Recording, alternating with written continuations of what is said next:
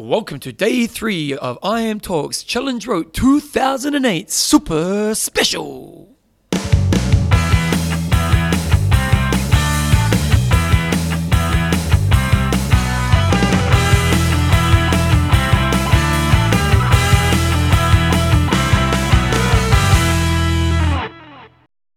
Right, team, welcome along to day three of the I Am Talks Challenge Roth Super Specials 2018. Uh, how you going, John Newsom? Good boy, you got it right. Yep, I've been practicing all night long, I tell you. You get up about 2 again and start practicing at 2 a.m. I woke up at 2.30 today, but I kind of read for a little bit and then I went back and woke up at 5.30. So I was pretty happy with that. He's Bevan did a rookie error on day one. I can't believe you're such a rookie. Tell him about what you did on day one. Well, I didn't do a rocky error, John. I just crashed. Basically, around 2 in the afternoon, I thought I was dying. And I thought to myself, I'll just have a little bit of nap.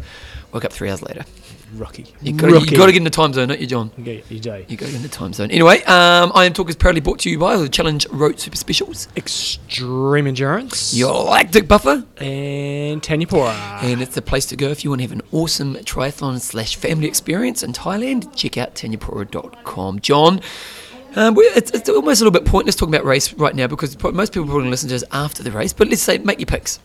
Oh, you've got to go Sebastian Kienle and Lucy Charles. I think they'll they'll probably win. And but you know, I, I think it's a bit like Kona on the female side. The battle for second could be quite interesting. Yep. Um, but if Lucy Charles is on her game, I, I reckon she's going to step up a bit in this race. Oh, you do? And uh, but but in your well. interview yesterday, she kind of said if if she's got the lead, she's not going to push it. Mm, So so we might not see. Depends on how much she's pushed. Really, we almost need one of those girls to scare her a little bit. yeah. So.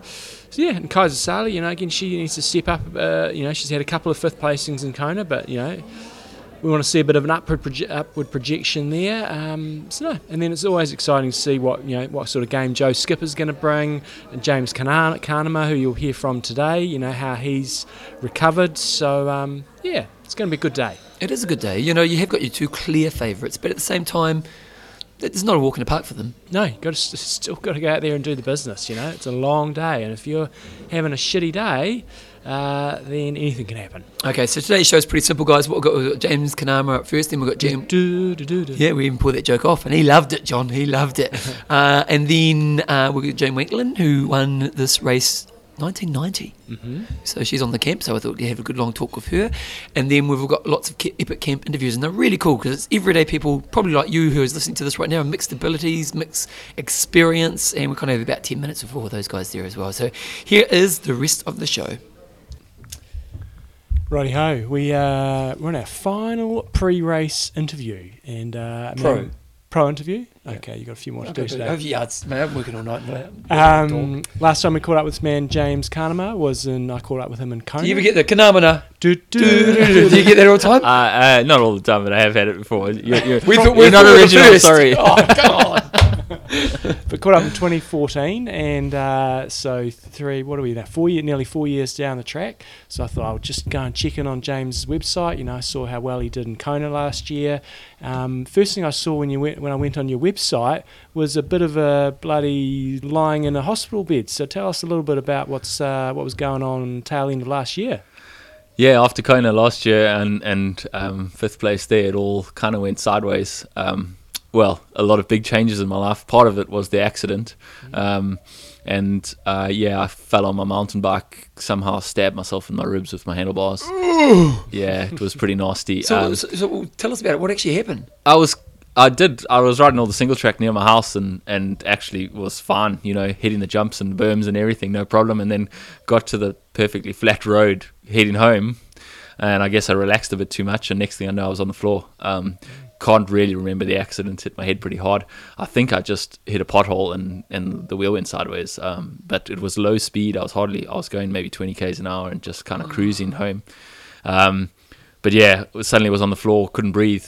Um, Wow. and Was it scary? it was pretty scary. Uh, at the time, I was just like, I winded myself, uh, and then I, a few minutes later, I still didn't caught my breath. Um, and the guy, a guy pulled up in his in his vehicle, luckily because I was in the bush, um, and he was like, "Yeah, I'm a doctor. You need to sit still," um, which was very lucky. Um, he got me to the gate and called Jody, the the um, and Jody arrived, um, and she was just like, "You're blue," and he, the doctor was like, "Get him to the hospital now." Um, and they got me to the hospital, and immediately they took me in for an X-ray, gave me some painkillers, and they were like, "Yeah, you've probably broken your ribs. Let's just let's just have an X-ray quickly and see." Uh, and the next minute, there was a surgeon next to my bed, uh, lifting my arm up and cutting a hole in my chest, sticking No a tube in. Um, my lung had collapsed, um, and I'd broken my ribs in nine places. Wow! So it was pretty brutal. Um, I spent five nights in ICU with the machine on my on my face, reinflating my lung, um, and another six weeks pretty much unable to move much. Uh, I could barely get off the couch for the first two weeks. What's what's going through your head at this time? Um, don't don't arrive, Jack. Please don't arrive because it was four days before Jack's due date. Oh, really? Oh, Yeah. wow. So, so it's all happening. So I was in hospital and Jodie was sitting next to me and she was imminent. She might have been in the other side of the hospital having a baby. Um, luckily, Jack was a week late. I got out of the hospital on the on the Tuesday uh, and he arrived. I, I was able to drive for the first time on the Sunday on in the automatic vehicle, and on the Monday he arrived, and I had to drive Jodie to the hospital. So it was very lucky. It all kind of worked out in the end. I mean, lucky is a, is a strong word, but it worked out in the end. Um, and Jack arrived on the Monday night. Um, yeah, early Tuesday morning. Um, Could you hold your baby at first? uh, on the on the right hand side of my chest, I could. He he lay on. He spent a good two weeks, first two weeks of his life, me lying on the couch with him lying on my chest, uh, on the right hand side of my chest. Uh, and then whenever he needed anything, Jody had to come and take him off me because I couldn't move. Um, yeah, it was it was not ideal, but it was also a lot of bonding time in those Yeah, first six it was weeks. I, special, I yeah. wasn't allowed to leave home. I couldn't do much at all. Um, I was pretty unfunctional, uh, and so I just spent a lot of quality time bonding with Jack. So what was the recovery time like in terms of when you could get back into it? You know, we've seen Tim Don uh, winning a race last weekend uh, on his big comeback. So how long and what was the process to, to getting back to near full fitness? Um, I think I'm I'm reaching the, the end of the comeback trail now this weekend with Challenge Roth. Um, it's the, it was six weeks of absolutely nothing. Um, I could I could barely walk. Um, I could barely breathe, um, and you had to be very careful with the with the lung too. Um, as I left the hospital, the doctor was actually like, "Oh, by the way, you're not allowed to get on a plane for three months because Oh, your really? your lung might recollapse." Yeah. and I was like, "Whoa, hold on, three months? That's the end of March." And he was like, "Yeah, don't don't do anything uh, before then. Don't get on a plane before then. Don't push anything too hard." So it was three months of, of proper recovery and, and no risks or anything. and then it's just been a pretty steady climb since then. Um, pretty smooth. I haven't had too many issues. I've had a few back issues and stuff from, from just the imbalance of, of being lying on a couch for that long. Um, but other than that, it's been pretty pretty smooth and, and straightforward. Often the downfall of the athlete when they go through some kind of injury or surgery is that they think they can get back quickly. You know, I'm a bit different, Yeah. and, and sometimes they're their own worst enemy. Was that your experience, or were you pretty disciplined about sticking to a plan? Uh, I think I was probably f- quite fortunate in that it happened in November. Um, so it was kind of the start of my off season. And to be honest, coming off the fifth in Kona, I was probably trying a little bit too hard to keep that fitness and build through into the next year and kind of, you know, this is going really well. I, I'm going to smash Ironman South Africa in April and then I'm going to smash Roth and then I'm going to smash Kona kind of thing. And and in reality, that probably wasn't going to happen. It was too much of, you know, I needed a proper off season. Uh, and it happened in November. So there was no real pressure. There was no races looming in six weeks' time or 12 weeks' time that I wanted to rush back for. Um, I was able to take my time. Uh, I think if I had if it had not gone smoothly, I would be sitting here rushing myself to be ready for this race. Uh, but as it happens, it's gone really smoothly, and I haven't had to, you know, push the limits of recovery. I've able to to kind of just go with the flow, and and it's gone really well. So you had one, one race that I could see, the Sun City Ultra Triathlon, which was in South Africa. I don't know what sort of field was there, but how did how did your fitness go in that race, and, and when was it? Yeah, that was the beginning of May, um, and I did that last year, uh, just before I came over to Europe, um, as a similar as a training event, as a test event. Uh, and last year there was no one there, uh, and I had a pretty good day um, and won it. This year, Matt Trautman was there, Oh, yeah. who's also coming back from an injury himself, um, break, breaking his back in a car accident, but. Um, He's he was in good shape. He had won seventy point three South Africa in January, and I was able to get get one over on him. Uh, I actually barked two minutes faster than the year before and ran two minutes faster than the year before. So that was a, a good little test. Exactly the same course, comparing exactly the same um, power output and everything, um, and and felt pretty good. So yeah, that was the first and only test. Uh, I then flew to Challenge Championship in Samorin en route to to to Europe, but that didn't go very well. Had a bit of a back spasm. The 16 hours in an economy class seat just put put that in in uh, made the back spasm even worse, uh, and I just couldn't get it right before race day. So um, that didn't go well at all. But since then, been training in St. Moritz for a month now, and it's gone really, really smoothly. How do how do you plan back? You know, so you have six weeks off. Kind of a you know you lost a lot of fitness as you say imbalances. What was the strategy to get you back to fitness? It was very much played by ear. Um, you know, if I feel good, push. If I don't feel good, just really go easy. Um, and I, I did a lot of a lot of really going easy. Um, it was you know, uh, like I say, I didn't have any races, so I was able to just go. Well, you know, I don't feel good today. I'm going to just back it right off, and or take it easy, or even stay on the couch if if need be. Um, had a swim squad there in, in Stellenbosch with the, the university swim squad, and that was good to get me out of bed and get me get me swimming because the swimming was one of the hardest things. Obviously, if you haven't moved your shoulder for six weeks, and then you've got to get back into swimming, yeah. Um, so, but it was good to have that squad. And other than that, it was really just kind of tag along with a few of the guys on, on occasional rides and just do what I can when I can. Uh, and the fitness just built gradually and, and, and it really went smoothly, to be honest. I think taking advantage of that proper break, uh, you have that fire and you have that, the, you know, you really feel good when you go get out for a long ride. You don't feel like, oh, I've got to get through another long ride. It's like, mm. yes, I'm riding along again. Was there, was there a moment where you were fearful of your career? Uh, yeah, I mean, when you lie in a hospital bed and, and you can barely breathe, um, you know, I think probably the moment when it hit me the hardest, uh, they give you this little this little ball thing that you blow, and three little balls go up uh, in the tubes to test your lung function. Um, and they said, you know, you, this is your exercise. You need to do it every hour or two, and just kind of, you know, really blow hard and really suck hard, try and get those balls moving. Um, and I, the first time I tried it, I was like, really gave it my all, and I got one and a half balls up in the air. Wow. Um, and Jody was looking at me and going, "Oh, how hard is this?" And she gave it a go and barely even breathed, and all three of the balls just stayed at the oh, top, really? like no problem. And she actually burst into tears right then, oh. uh, realizing how uh, my lungs weren't functioning, how how crippled I was essentially. Um, and that was a real moment of wow, like I mean, I got a long road to get back here. Um, but like I say, since then it's been pretty smooth.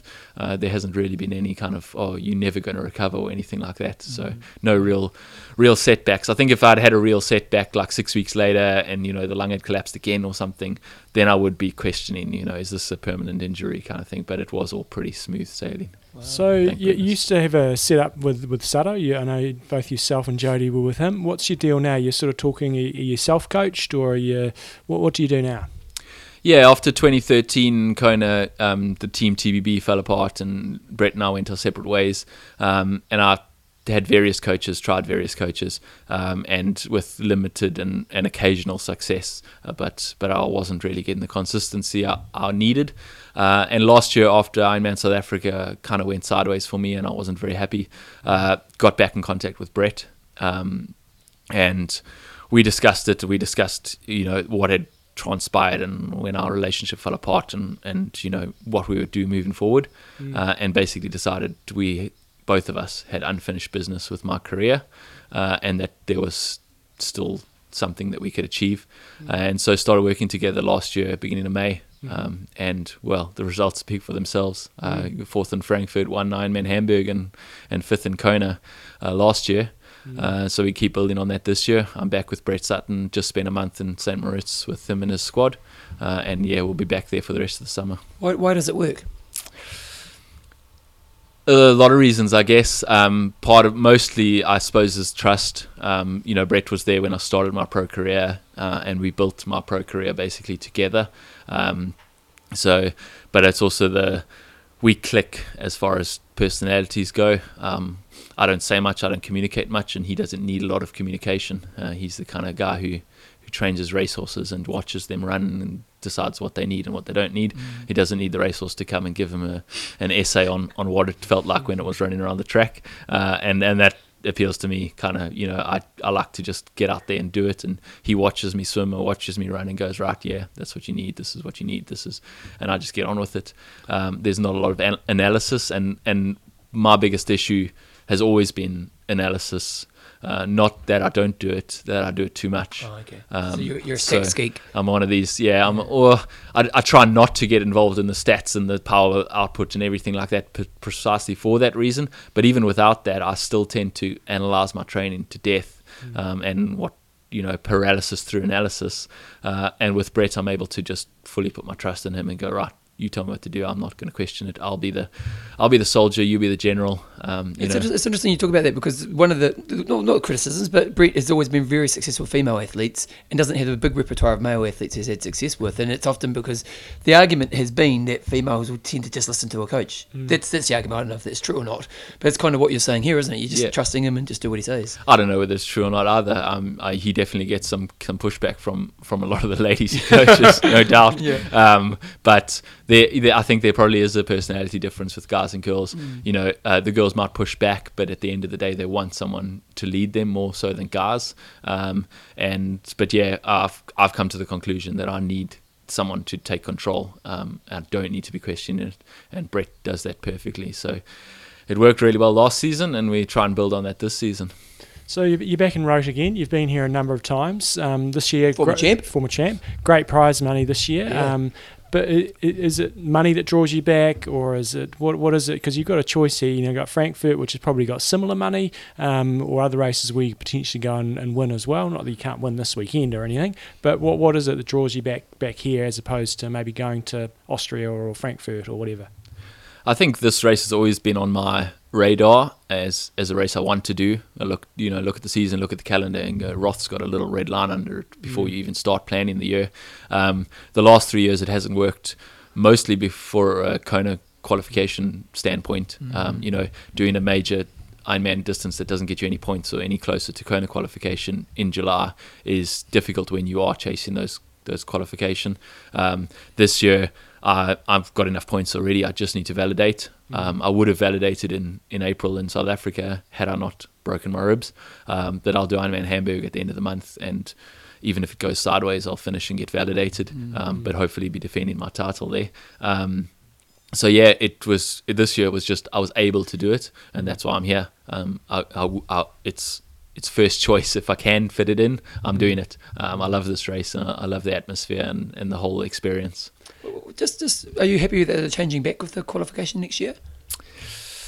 I- haven't really made up my mind on that, to be honest. Mm. Um, there were major problems with the with the slot system, which is why they changed in the first place. Uh, it's it's it didn't, you know, you got you got cherry picked um, athletes who who who managed to find the right race and got themselves in Kona, and you Mm. kind of look at them and go, "What are you doing here?"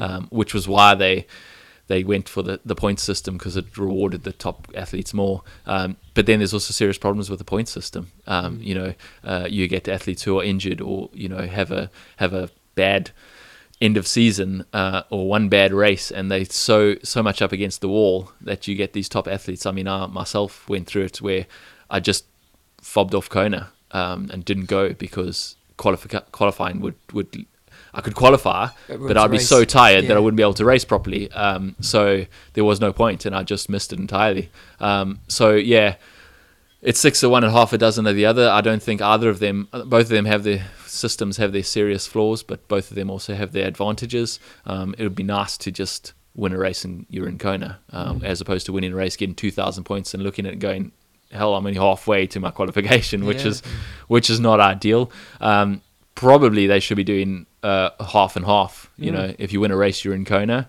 Um, you don't have to worry about these two thousand points you got. Um, but the balance of the of the slots are filled in with a point system where it rewards consistency and the and the top performers consistently. The problem Um, is if you get if you go to a race and there's three stacked guys, three really good guys, really close race, you get third, you're not going to Kona. Yeah. Yeah, uh, that's that's the problem. You know, you get a, a Jan Frodeno and a Seb Kienle, and you show up and get third behind them, even if you're Yeah. two minutes behind them, And and, you got to go. race. You got to go do another whole Ironman Yeah. to, to get into Kona, and that's that's really difficult, especially when when entry entries close three weeks before an Ironman. Uh, Mm. you know, you have to have picked that race and, and chosen you doing that race um, long before the entries close, and you don't know who's going to show up and you know uh, on the last minute. Um, I, I, you know, from my point of view, I should be able to qualify regardless of what the Yeah. system is, and, and therefore it doesn't really bother me that much one way or the other. Um, I guess it remains to be seen what happens. It'll be interesting to see what the pro field's like here next year because Frankfurt, with the point system, you had to choose Frankfurt a few times, you know, and obviously it's a pretty prestigious race and on par with Roth. But it'll be interesting to see if they get a stronger field here next year because of the fact that people would have to qualify. Or they might have qualified early. Yeah, yeah, or they don't have to, you know, get points. You know. Yeah, yeah. Uh, people won't have to do three Ironmans to, to gather points. They do one and they're in or they're out. Yeah. Um, yeah, so possibly, um, possibly that will make a difference. Uh, I mean, you look at this year's Frankfurt, and it's an absolute stacked field. It's Mm. uh, 65 pros or something men on the, on the start line, and Mm. it's just you know you wonder why half of them are there. Yeah. But on the flip side, 11th place there gets you more points than winning an Ironman anywhere else because Is it really that? Is it? yeah, Wow. I mean it's 2,000 points. Some, it's about 2,000 points I think for 11th place, and but they still only Yeah. pay ten deep, don't they? uh, yeah, they pay 10 deep. Yeah. So, yeah, but people are going for the points in a 4,000 point race. There's a lot of points up for grabs. And, and if you're chasing those points, then, yeah. Um, it's a it's a it's a difficult system. You got to play the system a little bit, and I've been playing the system a bit for the last few years, getting into Kona and, and trying to get there. And, and you know when it all goes well, like last year, I was easily qualified before I even went to Hamburg and won Hamburg. Um, but when it doesn't go well, you really are up against it. Um, but I think the same system's going to happen. and in how much of points. that being in a good position last year was a reflection of your effort and your result in Kona? There's a lot of points in Kona. No, but Yeah. so I mean, no, but you did well in Kona last year, and you'd also had a really good kind of a glory run with your point system, so it meant you could focus. Whereas in previously, it's like you're chasing it in in um, Frankfurt. So did, was it the fact you had a good points run into Kona was a reflection of your result in Kona? Um, not really, I don't think. Um, I got fourth in, in Frankfurt and could pretty much just shut down and get ready for Kona if I wanted to, but still went to Hamburg, still won 70.3 Lanzarote, 70.3 Weymouth en route. Uh, more the Brett Sutton coaching method of, of racing me strong than than um, looking at the points and going, well, I'm on form, let's go smash some more Okay. some more races. Um, it was the points don't really come into it. Once you qualified, you qualified, and and you just kind of you racing then what works best for you as far as preparation. Um, there is a, a a certain feeling of of the pressure's off when you go into Kona because of course Kona's points for the following year or has been until now.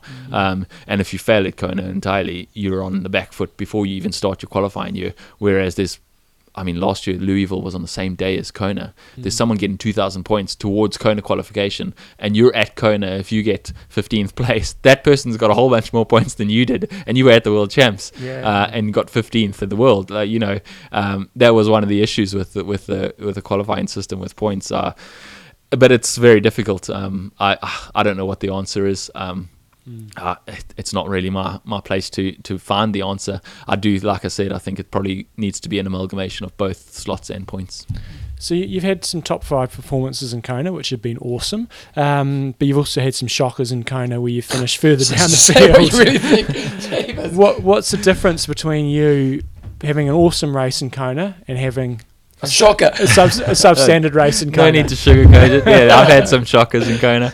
Um, I think the, the I guess it, I guess it's your preparation, of course, um, and your confidence going into it. Um, Kona is a very different race. There's such a deep field, and there's there's there's no real margin for error, and there's no real margin for for um, lack of confidence or anything. You can't sit there and go, "I'm not sure I can I can hold this pace," or "I'm not sure I can race with these guys," or "I'm not," because you will just get absolutely smashed. Um, there is no margin for error. You know, a few a few meters, a few miles of of of falling apart in Kona, and you've lost ten places. Uh, whereas in another race, you can really you can almost walk for a few kilometers, and you can get back into it and still be on the podium. Um, it, there's no margin for error, and I think when it falls apart, it falls apart properly in Kona. Um, there's there you really with that heat and that humidity and going out on that Queen K, uh, if you're starting to crack before you get up Palani, uh, you're looking at 21 k's of of essentially just walking uh, and you are way out of it and it's a complete failure of a day. Um, and i've had those days where it's just where it's not quite there uh, but you stay with the group um, anyway because this is where the, the race is. You can't let 40 guys go up the road and think oh i'll bring up back all 40 of those guys. So you go with them and then you end up blowing to bits and, and dnfing or, or walking home.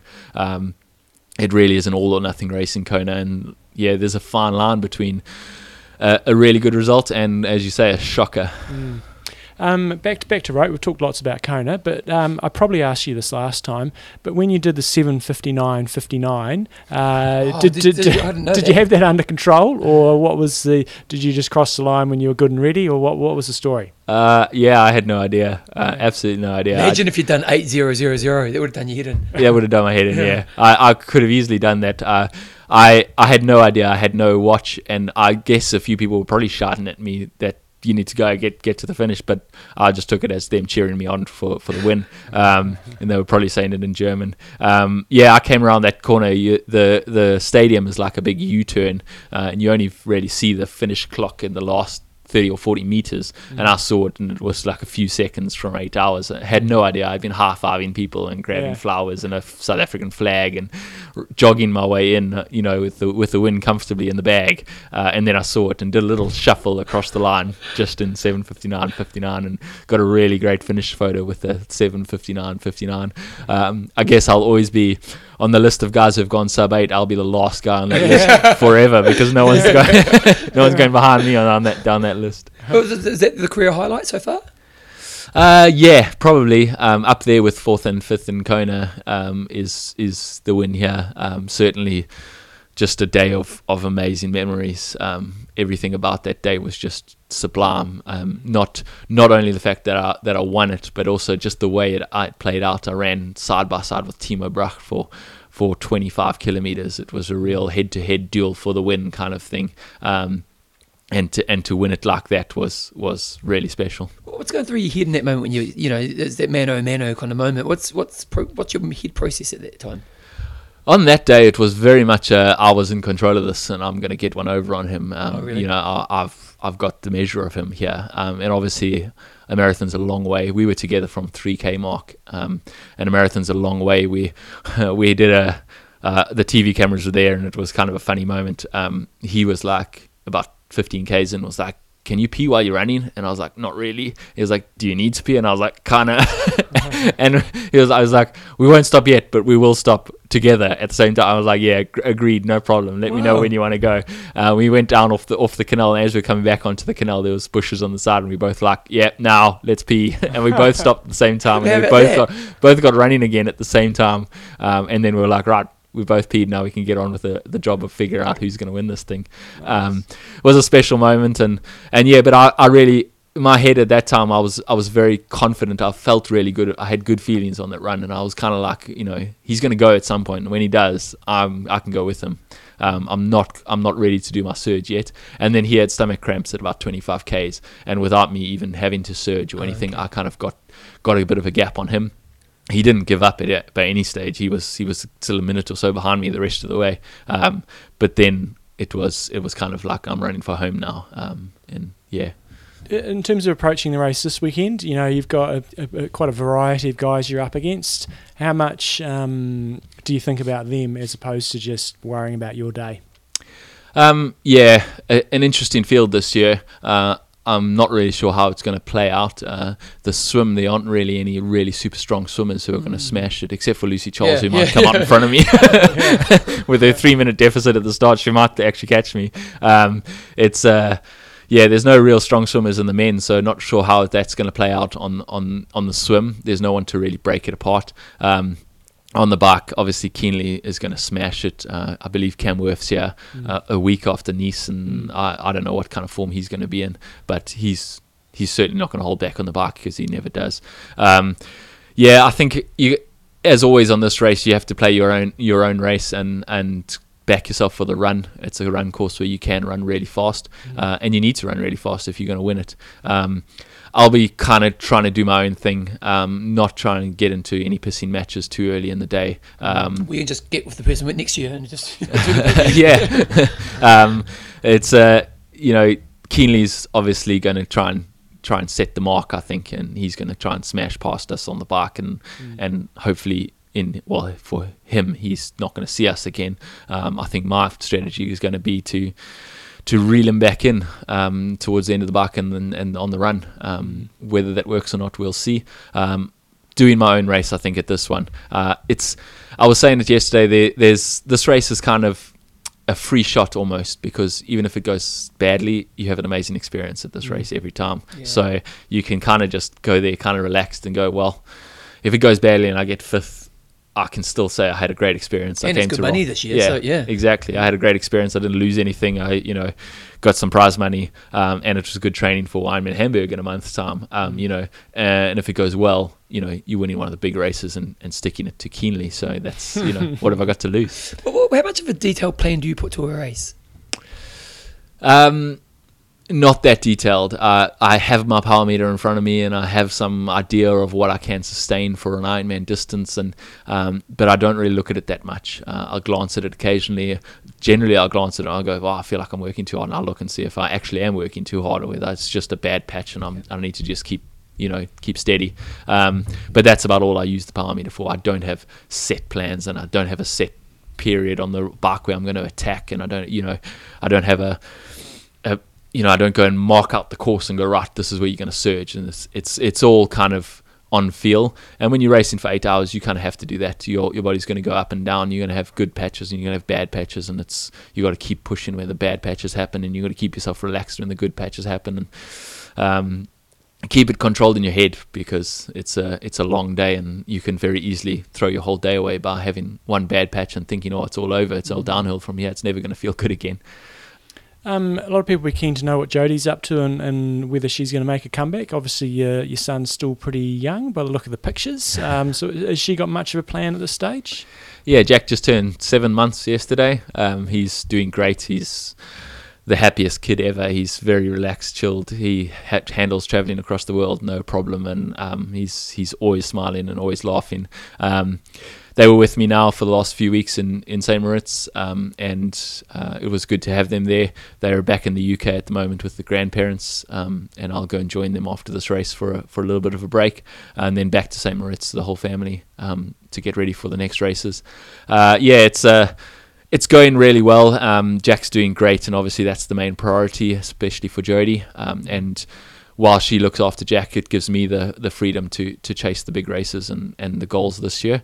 Um, and that's kind of the plan that we have this year. She does want to make a comeback, and she is still training. You know, whenever Jack's sleeping, she's on the turbo grinding out Mm. the gears, and she gets a swim in. Um, when I have my my rest, I look after Jack, and and she's out swimming and doing her swim sessions and stuff she's had some injury niggles and she's not putting too much pressure on herself to get back too quickly. Um, you know, you see some of these girls who are uh, three or four Mm. months after the baby and they're smashing out races.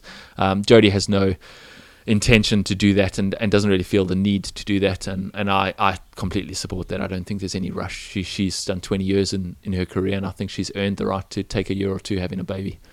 It's, it's interesting. You know, we've seen a lot of females have babies in the last period in the pro field. Um, obviously, there's a big change of life for them. But what about a male pro athlete becoming a father? What, what's changed for you? Um,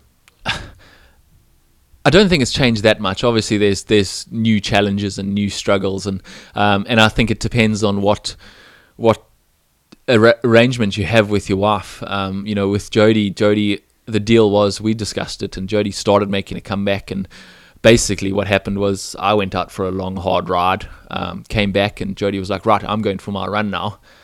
Here's the baby," and I was like lying on the on the floor with the baby next to me going you just play by yourself because i can hardly function here.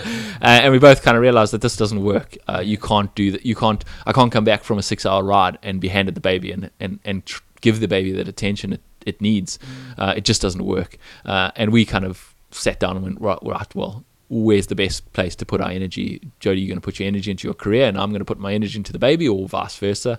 Uh, and Jodie's been very supportive in that regard. Is that Jodie's decided, right? She's still breastfeeding, and she's going to look after the baby um, for my career, and it's working really well. Um, uh, I don't think you know as as because we made that decision, it hasn't changed that much for me. I mean, I still get up in the middle of the night and give him a bottle uh, if Jodie's really exhausted and, and that kind of thing. And that's certainly a, a change from from the selfish athlete who gets to sleep as much as he needs to, um, but not a major adjustment. Uh, you know, most of the time, if I come home and go right, I'm smashed. I just did a 7k swim. I need to sleep. Um, I Jodie will give me that freedom to sleep. So, yeah, I've, I've got the luxury of, of I get to play with the baby whenever I, feel like it, and the all the all the good times, and when I'm exhausted, I get to sleep. Um, whereas Jodie, when she's exhausted, still has the baby to look But, after. but you also feel a responsibility to perform, I suppose, because now you are the main bread, bread earners, you know. Absolutely, that's very much in my head. Uh, it's in my head, not just in races, but it's in my head in, in those hard training sessions. And it's like, well, you know, you might not feel very good, but Jodie sacrificed a lot so you can be out here doing this, do it properly, don't do it half-assed, it, don't, you know. Uh, and I think that's made a difference. I, I do think that, you know, people say it makes a difference, and guys come back even stronger after after when they have a baby. There's there's that next level of thing to to fight for and to and to, to play for. Um, I haven't actually tested that in a race yet. We'll see this weekend, but it certainly does play in my mind when I'm when I'm training, and I think it's certainly made me get a little little percent or two extra out of out of a training session, uh, and I think that's going to make all the difference. Oh, we look forward to seeing a seven in front of your name, and uh, you can still you can still have that seven fifty nine fifty nine, but hopefully uh, we get one a little bit quicker because it's probably going to take that on Sunday, I would imagine. So, good luck with your race. Yeah, thank you very much. Yeah, I think it's going to take a well under 7:59, 59 this time, um, but yeah, I think I'm ready for that. Game on. Thanks, mate. Uh, your name and where you are from is how I'm starting these interviews. Okay, Jan Wanklyn, and I'm from Brisbane, Australia. Now you're a former you're a former winner. I was many years ago. So what, what year did you win this race? Um, I think it was 1990. Wow. Um, yeah, it seems like a lifetime ago. How many, Ironman races did you win? Five.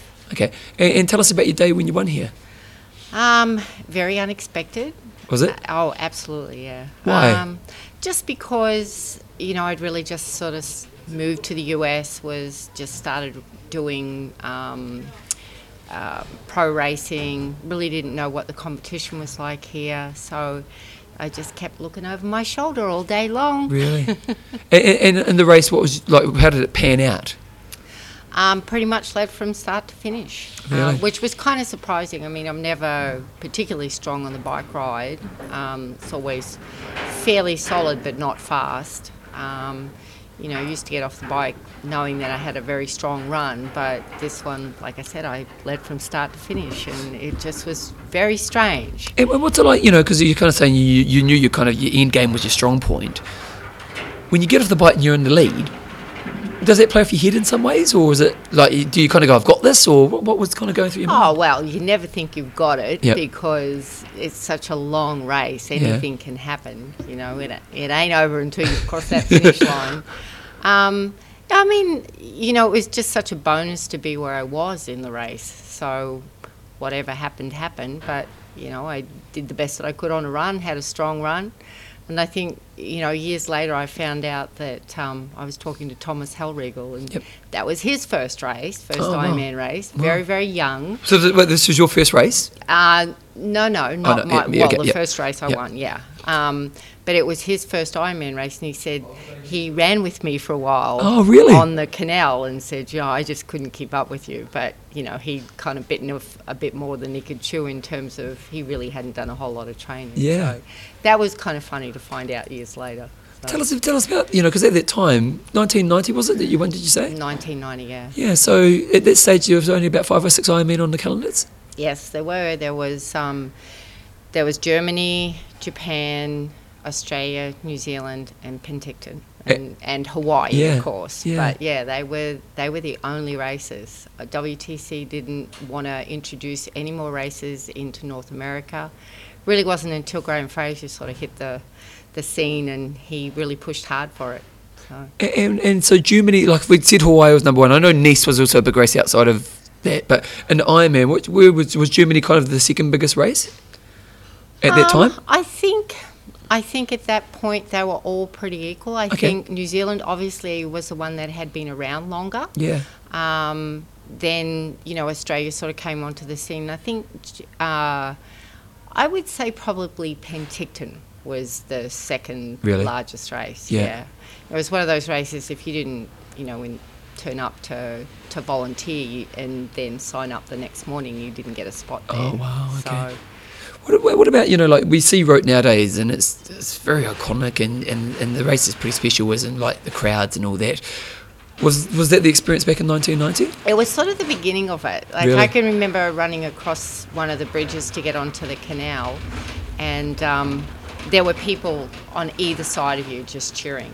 It wasn't like that on Solar Hill, um, but the last time I did it as a as an Ironman event, it was definitely like that. It Really? was deafening going up Solar Hill, and that you know it was probably the early 2000s, late 1990s. Yeah. So it had built, but it certainly wasn't, you know, anything like it is now with the finish line and just Yeah. the hype leading into it. What, what was, so you the years of your pro career were what were the years of your pro career?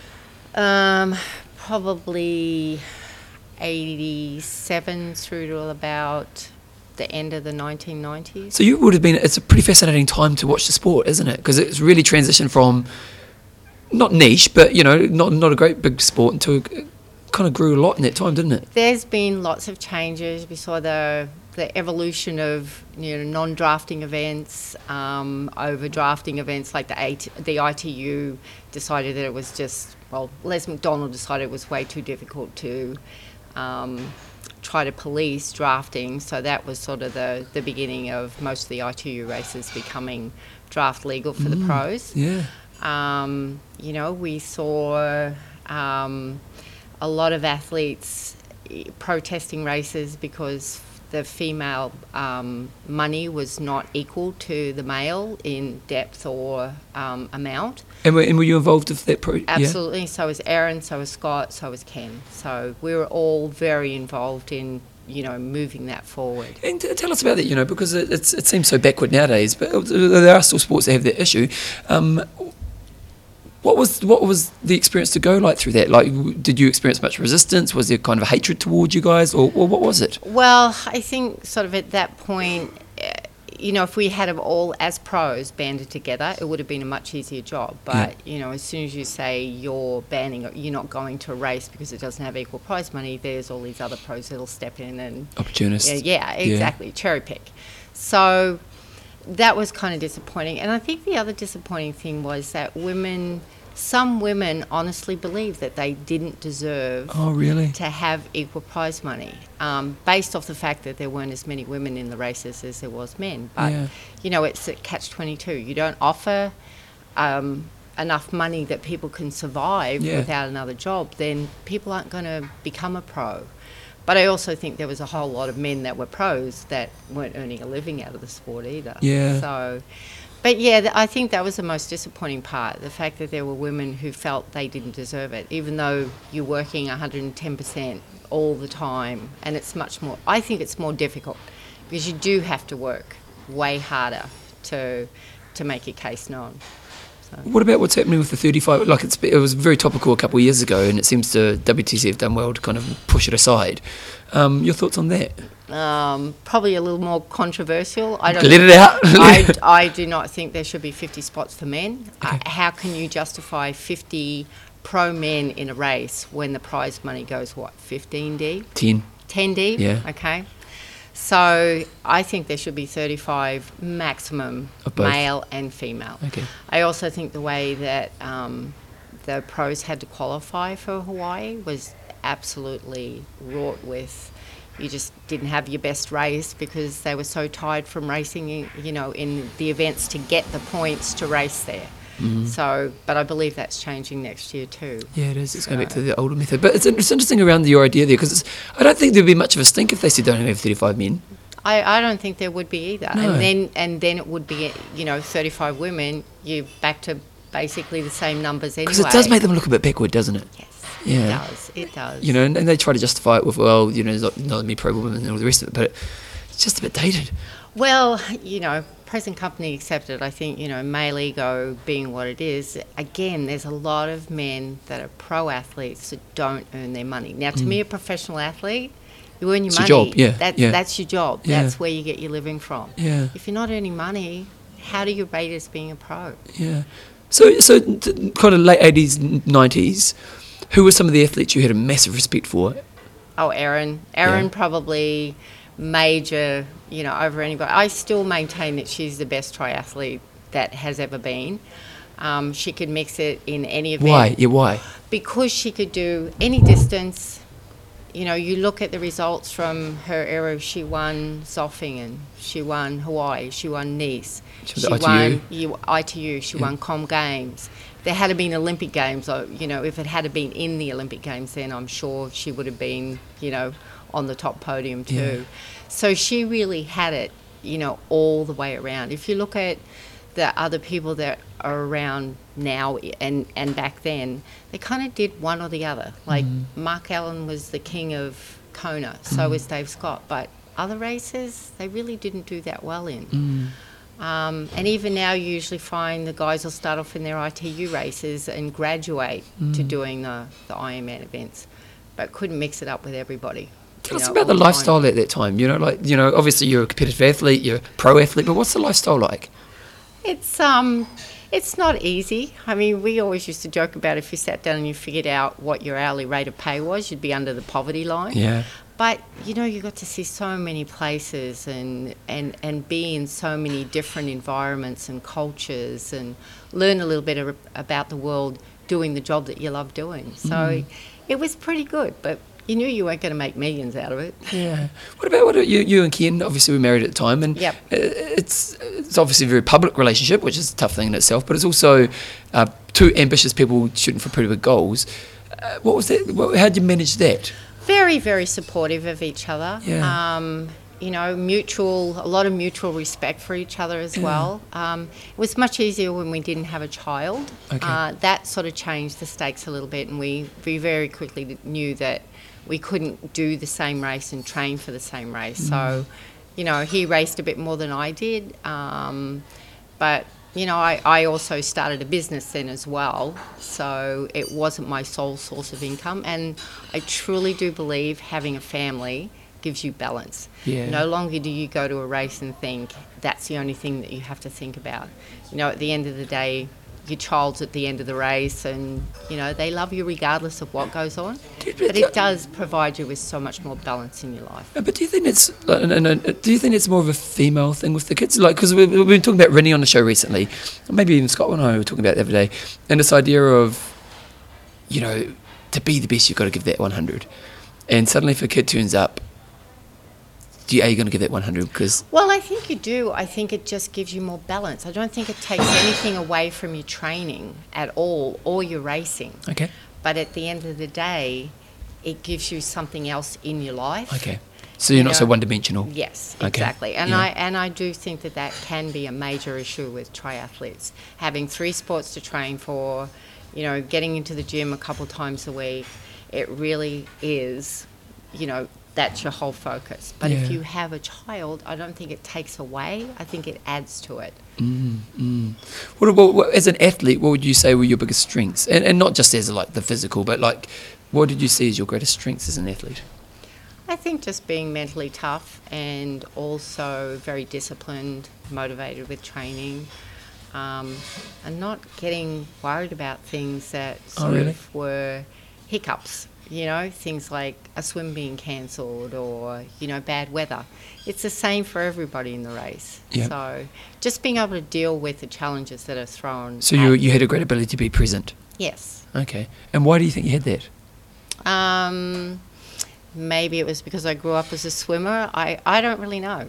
Um, could be the family life that I had. It Yeah. could be anything, and it could be a combination of all those things. But you know, you, I truly believe that anybody that toes the line as a pro, male or free, female in Kona in particular, doesn't really matter. They're all as fit as each other. It's all what they have upstairs that Yeah. gets them to that finish line first. And Yeah. if you're not on on that day, uh, you know, there's there's so much more depth in the field now.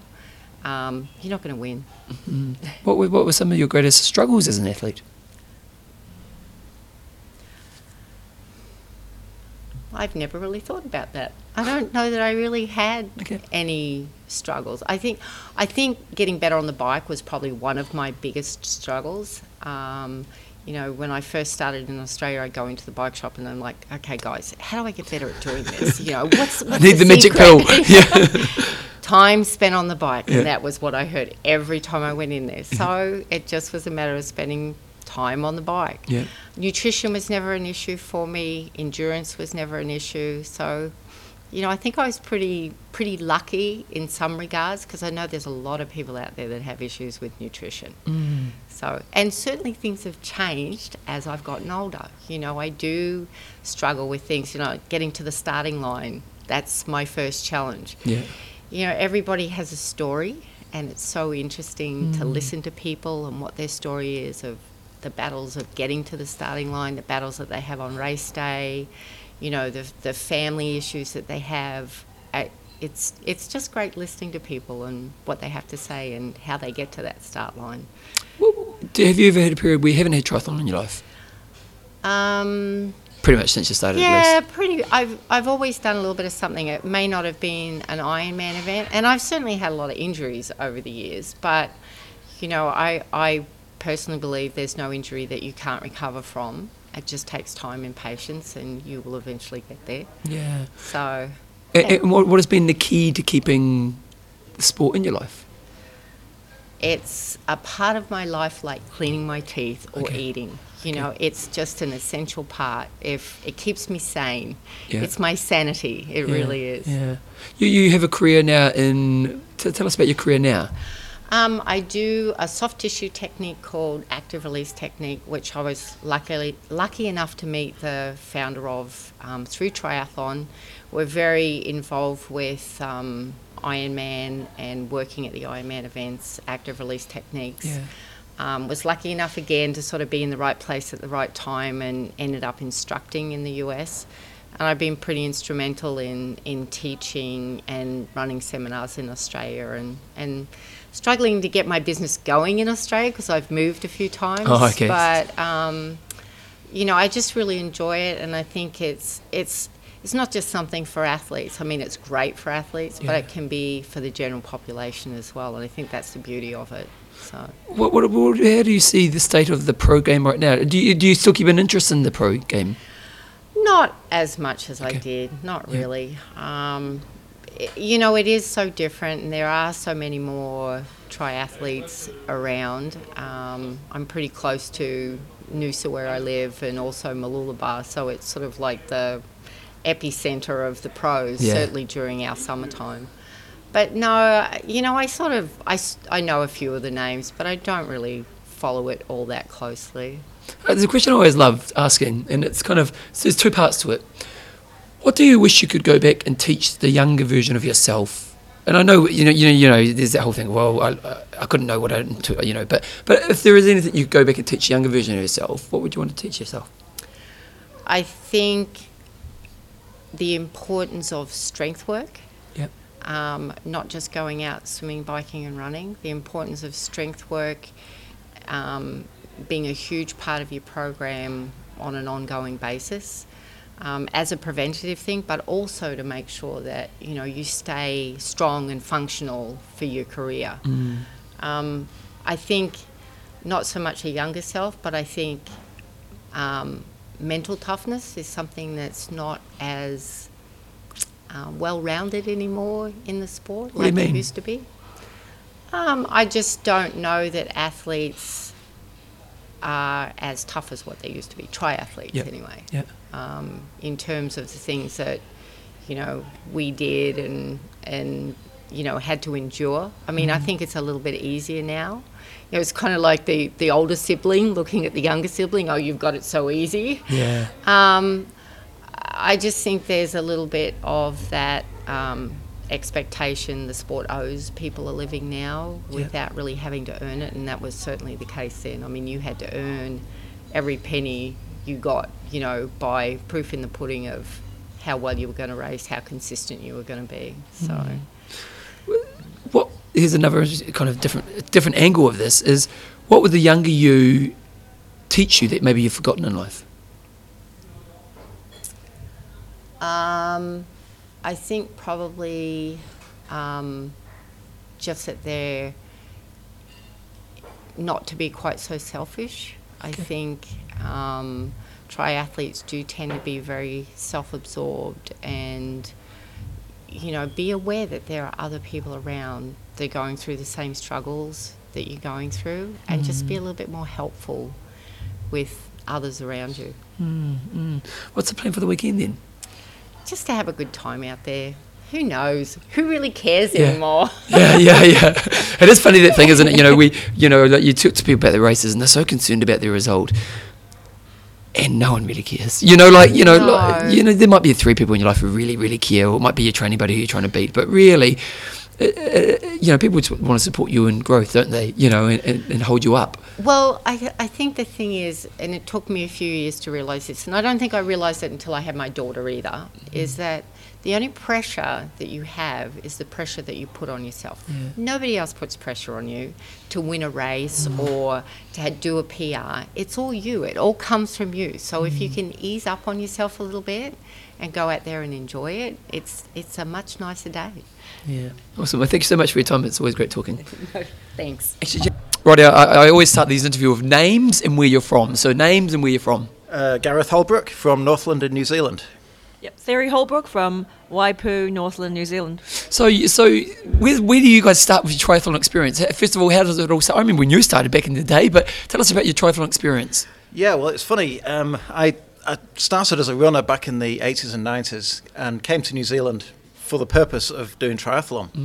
Uh, so it was probably 2003 was my first Olympic distance, and I really got the bug. So I did a half Ironman in 04, and then from then on did 05 and then 15. I think I met, I met you at Scotty Brown's. I remember meeting you at Scotty Brown's and you said, I'm going to do Ironman and Coast to Coast. I think that was your first experience, wasn't it? I, I reckon. I think I'm the only person ever to have done both back to back as a rookie in both, and it was Oh, the longest really? day coast to coast. yeah. as well. Wow. Um, that was that was a tough challenge. yeah.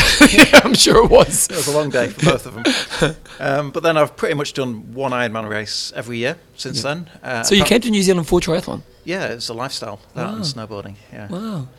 And Yeah, so I met Gareth in Christchurch, and um, I only started going to triathlon after meeting him. yeah. So I used to watch, it, um, go to all the Ironman races and and um, and watch him race, and I said to myself, you know what, I would like to do this too. You used to volunteer as well, didn't you? Yeah, yeah, yeah. I was volunteer as a doctor with um, Ironman, and then um, yeah, I caught the bug off Gareth, and I've done two Ironman. So, so, so like we often talk about the you know the the struggles for an Ironman in a, in a relationship because of the demands of the sport, but it's you know often you don't get both people doing the sport. So what's the key to making it work as a couple? We do a lot of training together, so if we're not, one of us are usually working, but if we're both in Northland together, we'll go for a ride and often run together. We've Yeah. got four dogs, so we run the dogs as well. Yeah. So it's um, about making a shared experience. Yeah, yeah. And Yeah, yeah, we're always training together, so that's good. You know, that's time we can spend together. Yeah. And um, no problems with races either, right? Because we're always going to races together as well. Well, yeah, the funny Yeah. story, we both did Powerman last year. Yeah. And the women start an hour before the men. Yeah. And it was my third go at Powerman, and Yeah. I managed to do it in nine hours and eight minutes. And Theory did it in 10 hours and eight minutes, which meant just at the finishers shoot, I caught up with her. How cool was that? Was it pretty special? Yeah, it was. The only two Kiwis there, we finished the finish line hand in hand. Yeah, together. Holbrook and Zadell. Yeah, That's it pretty really- cool. Do you guys hit like something? You know, like obviously Gareth's slightly faster. Do, do you sometimes the partner who's a little bit slower feels a pressure when they train together? Do you feel that, or you, have you learnt to kind of make that work?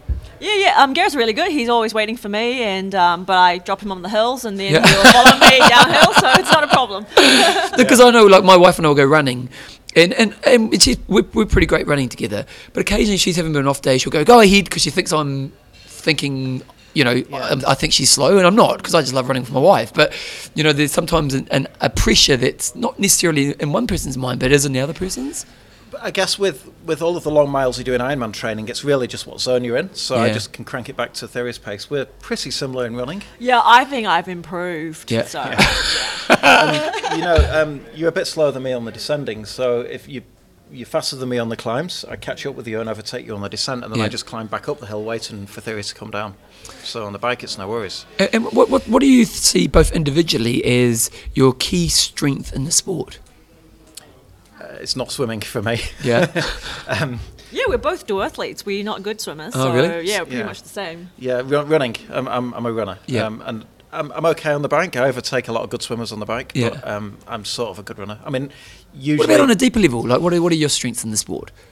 uh, deeper level. It's I, I guess it's a mindset thing, and I- and I, I talk at work about how you have to deal with uncertainty, and what's thrown at you, how you handle it, and it's how you think about it.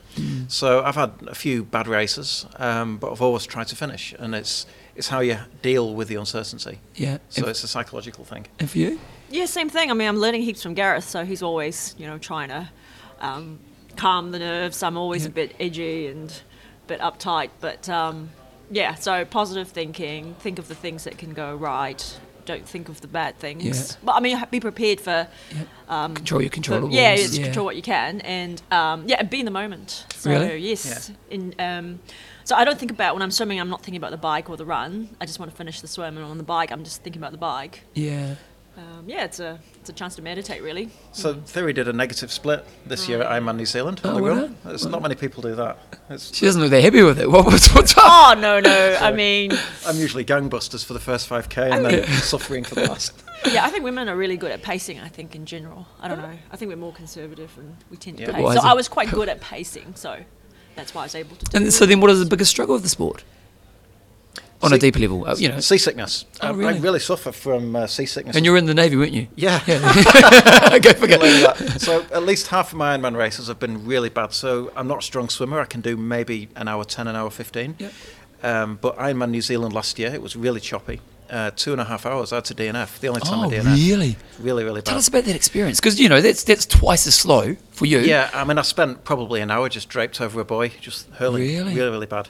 I think there was a mindset thing going on. I'd, I'd really trained for that race, but mentally checked out. A few days before, saying to my coach, "Look, mate, I'm just my head's not in the right place." Yeah. So I think I didn't push on through like I normally would, but Yeah. I was really sick. Wow. And it was tough to DNF. I mean, that's Yeah. what I try and avoid. Yeah. Um, but I've had a few races where it's been two hours, two fifteen swim. Wow. And so, wow, that's that's a bit of a hard thing to work through, then, isn't it? Yeah, and then you've got the whole day. You've chucked Yeah. up all of your nutrition for the day. Yeah. And also, kind of the disappointment of that, I imagine. yeah. Or do you, are you able to let that go Uh, in the race once you got past the swim? Well, yeah, a few times in Busselton, it's for the first lap of the bike, you're still feeling pretty crook. Um, but you just have to put it behind you. Yeah. It's, it's, you, you cannot you can't change what's happened, but you can change what's going to happen. Yeah. So you're going to have a slower day, but I'm still going to get that medal and towel somehow. Yeah. Wow. Um, so yeah, I, I need to find a way of um, fixing that because I've committed to swimming Cook Strait. Oh wow! Okay, well you definitely need to. Yeah, yeah, that's a good reason. And for yourself, what's kind of the, the struggle for you within the sport? Oh, I just need to relax more and Oh, not really? be So you so, get- uh, uptight. Yeah, And what helps you do that? Gareth, talking Yeah? to him and yeah, and um, I don't know, just um, just thinking about what you're doing at that time and not thinking about anything else. So, the catastrophizing is what makes you exactly. stress. Sometimes I do that. Yeah. Okay. And I think I run a lot better when I'm more relaxed, swim better when I'm relaxed. Yeah. Yeah. Well, it's kind of wasted mind energy, isn't it? You know, right, yeah. if you're just worried about what's in the future, a it may not even be realistic or what you're going to face, but it's actually wasting the energy of the now. well, at rest, you know, the prefrontal cortex, the front of the brain, Yeah. burns 20% of your body's energy with Wow. glucose. So if, if you're thinking, o- overthinking, you're burning energy. So Yeah. Often when I race, I switch off, which when I did the coast to coast is hard because you have to concentrate on that. But it's like Theory said, it's like a meditation. If you can calm the mind, Mm. that's not wasted energy. So you guys both did was it Kiwi Man? Kiwi Man, yes. Yeah. a- So, so so tell us about that. Ah, brilliant race. So it was the inaugural Kiwi Man this year, the end of March. It was only a few weeks after Ironman. So And, and for those who don't know what Kiwi Man is, give us a, a it's brief. an extreme triathlon. So in Norway we have Norseman Yep. and, and Thor X Tri. Well, Yep. Thor came over to New Zealand after Blair Cox invited him over. And round, round Mount Taranaki in New Plymouth in the North, North Island, uh, we did a 3.8k swim. It started in the dark, so we had lights on the Wow. buoys to um, to navigate. Was that, like, was that pretty cool? I loved it. Yeah, Yeah. It was, it's actually easier to navigate to a, light I than, a, it would be, than a buoy, if you know, if you're in choppy water. Uh, then I think the, the the bike was supposed to be 204. It was cut slightly short, um, but it was still over 3,000 meters of climbing. So it was around the mount and then up and down it three times. And then a, a marathon, just like an Ironman, but just like an extreme triathlon, you climb the mountain again. So I think 1,200 meters of climbed to finish at the top of one of the uh, departments of conservation huts. Um, and the Which thing, all steps. it was all steps, yeah. And then what I didn't realise until the day before, it didn't occur to me. You have to get back down. You gotta get. Yeah. It took us two hours to get back Oh off the my mountain in the God. dark. Um, but so I, I did that as an individual. There's only 15 of us, and Theory, you were my support crew. So Hmm. But I'm doing it in um, uh, New Year's Eve. That's when the next race is. Yeah. And what, what what was different about that to an Ironman? Like obviously it's different, but what was what was different about the Well, experience? the thing I liked about it was there was only 15 of us, so it was. Um, I spent most of the day by myself, Okay. and so you didn't have that race mindset. You know, somebody Yeah. overtaking you, and you wanted to sit on the wheel and all that. yeah. And so I just stuck to my power, and it was my, my coach tells me it was the best race I've ever had. Oh wow. I, I came sixth overall. Wow. Um, I mean, the the winner. Now, hopefully, this race turns into like 5,000 people, and 20 years from now, so yeah, I got sixth in that race. Yeah, you yeah, know? yeah, because they say still in the top half. Yeah, yeah, yeah. I mean, the, the people who beat me was a, a Tour de France cyclist and a few pro triathletes. Yeah. Um, so normally in, in an Ironman I'd be 11, 11 and a half hours, and it took me 14.50. Wow. So Yeah. quite a bit longer. And you Um, had your best race. and it's my best race Yeah. by far. Yeah. Um, I, I just loved it. It was just by myself for. It was a beautiful day And as the, well. and the mountain is beautiful. Like Yeah. all the climbs were up. There were three climbs. And how was it for you? You know, because you know, Ironman is very much an individual experience. You, you support your partner if you're not racing, but you're kind of just cheering on the sideline. Whereas this race, it seems, it was a bit more like an adventure sport where you're actually participating and Mm. supporting them. What was it like for you? Oh, it was very tiring. Yeah. I, I, at one point, I said, "I wish I was I was cycling and doing this Oh, race." really? I Really? thought supporting was way harder. Yeah. yeah. With and, the last um, 5k, we climbed the mountain together. Oh, yeah, yeah, cool. because Yeah, the support safety crew has to go up. Yeah, with our beer. You know, we get a bottle of beer each. Oh, our really? Backpacks. Yeah. We walk up. Don't drink it early. um, Yeah. it was beautiful at the top. Yeah, just as the sun was setting, we got to the top of the hut. Wow. That was the finish line. So. So wait, oh, it's summer sitting. Okay, yeah, Yeah, yeah, yeah. Um, so as triathletes, how would you like to be thought of?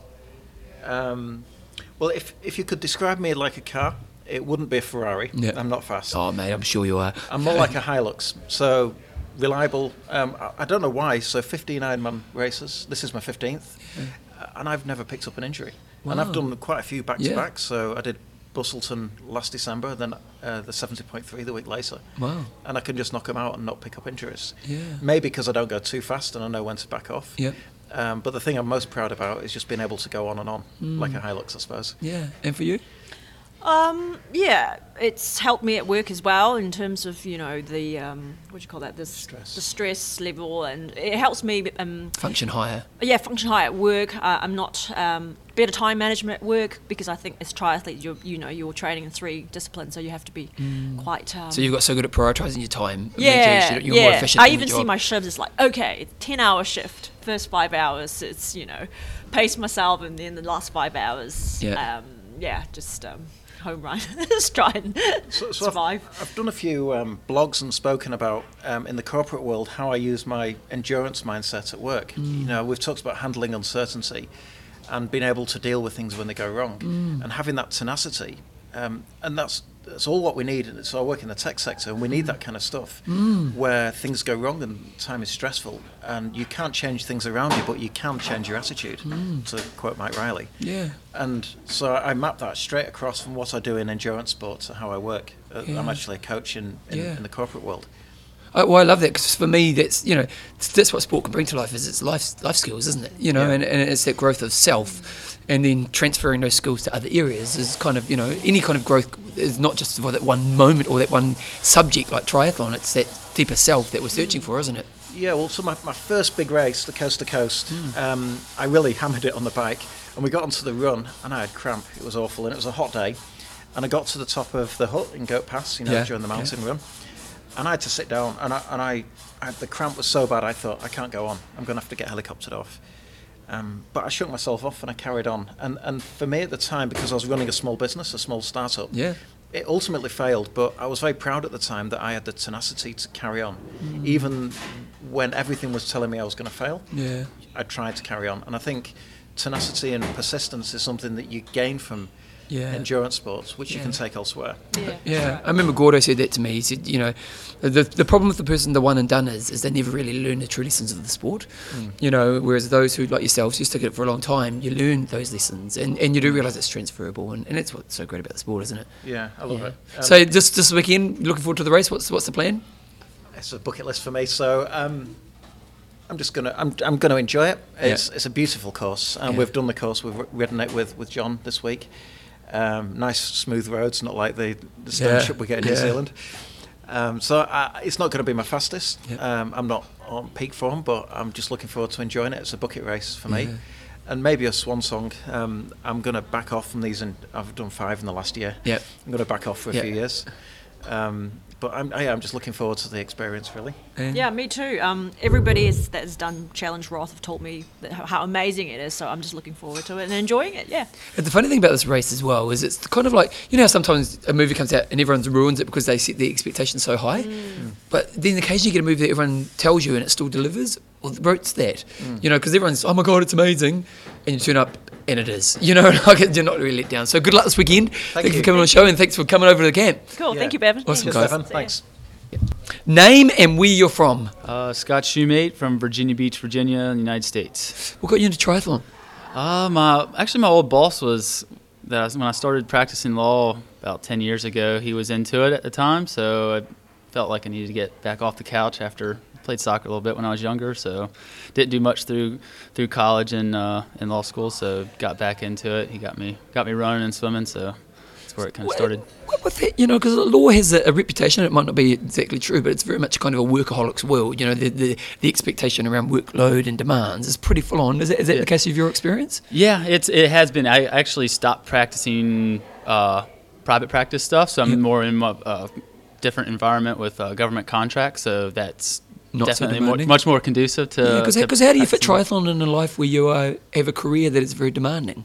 It's it's tough, you know. I, I don't have kids. You know, I am married, so not having kids, I think, would add another dimension to that. But Yeah. uh, getting getting stuff done in the morning. My job now is very flexible, so So you've got autonomy. Yeah, yeah, I can do stuff during lunch and, and after work, and my wife's very accommodating to this uh, this habit, so it's good. Well, well, well, on that, how do you make that work? Because it is also that thing of I'm doing a very kind of selfish sport. Uh, you know, like how do you make that work in a way that keeps the relationship strong? It's tough, you know. I, I, s- I was doing this when we met, so I think that part plays a little part. She understood what was going in. Um, it definitely has increased, I think, since we started dating and, and been married. Um, I guess just talking through, and making sure that they know, you know, the kind of the expectations, and then and paying it back when when uh, the either the season's done or your big race is done, and take them out to dinner and, and make sure that they uh, exactly yeah kind of get back in the good graces because yeah, it, it definitely is demanding and takes a lot of time. So. So you've done Kona a couple times. Uh, once. Okay. Yes. Yeah. And so tell me about your progression as an athlete. it was. You know, I took a long time. I stayed. It took a long time to get to Ironman. Like I said, I think I've been practicing. I'm trying to think since 2008 is when I started triathlon and just did the the sh- shorter distance stuff and then the, the half Ironman for, all, for basically the first six years. I think my first Ironman was 2014 in Arizona. Yeah. Um, and so I think that was a really good thing. I saw a lot of people kind of jump in really quickly to the Ironman and get really burned out. So Yeah. I, I really enjoyed it early on. So I didn't want that to, to happen. So I kind of took a much slower slower build up to the Yeah. Ironman distance, um, which I think has been good because now the long training hours and the long weeks and stuff does, doesn't seem as daunting. And It's, I also think you get that you get to learn all the lessons along the way. definitely, you know, like it's even I just think of my relationship with my wife. Like previously, in relationships in life, I'd kind of go out with a girl and literally be kind of living for a week later, and then with my wife. We didn't live for each other for like three years, but we kind of got to enjoy each step and learn each step, you know. And I think I think it's that- you know, that's there's a- something to that, isn't there? That's a good point. Yeah, I think and it, it you you build on that and you have that foundation Yeah. and stuff, and they obviously know what to expect, and yeah, at least playing on the same team, so that's good. Yeah. And so, so how long was it before you actually did your first Ironman?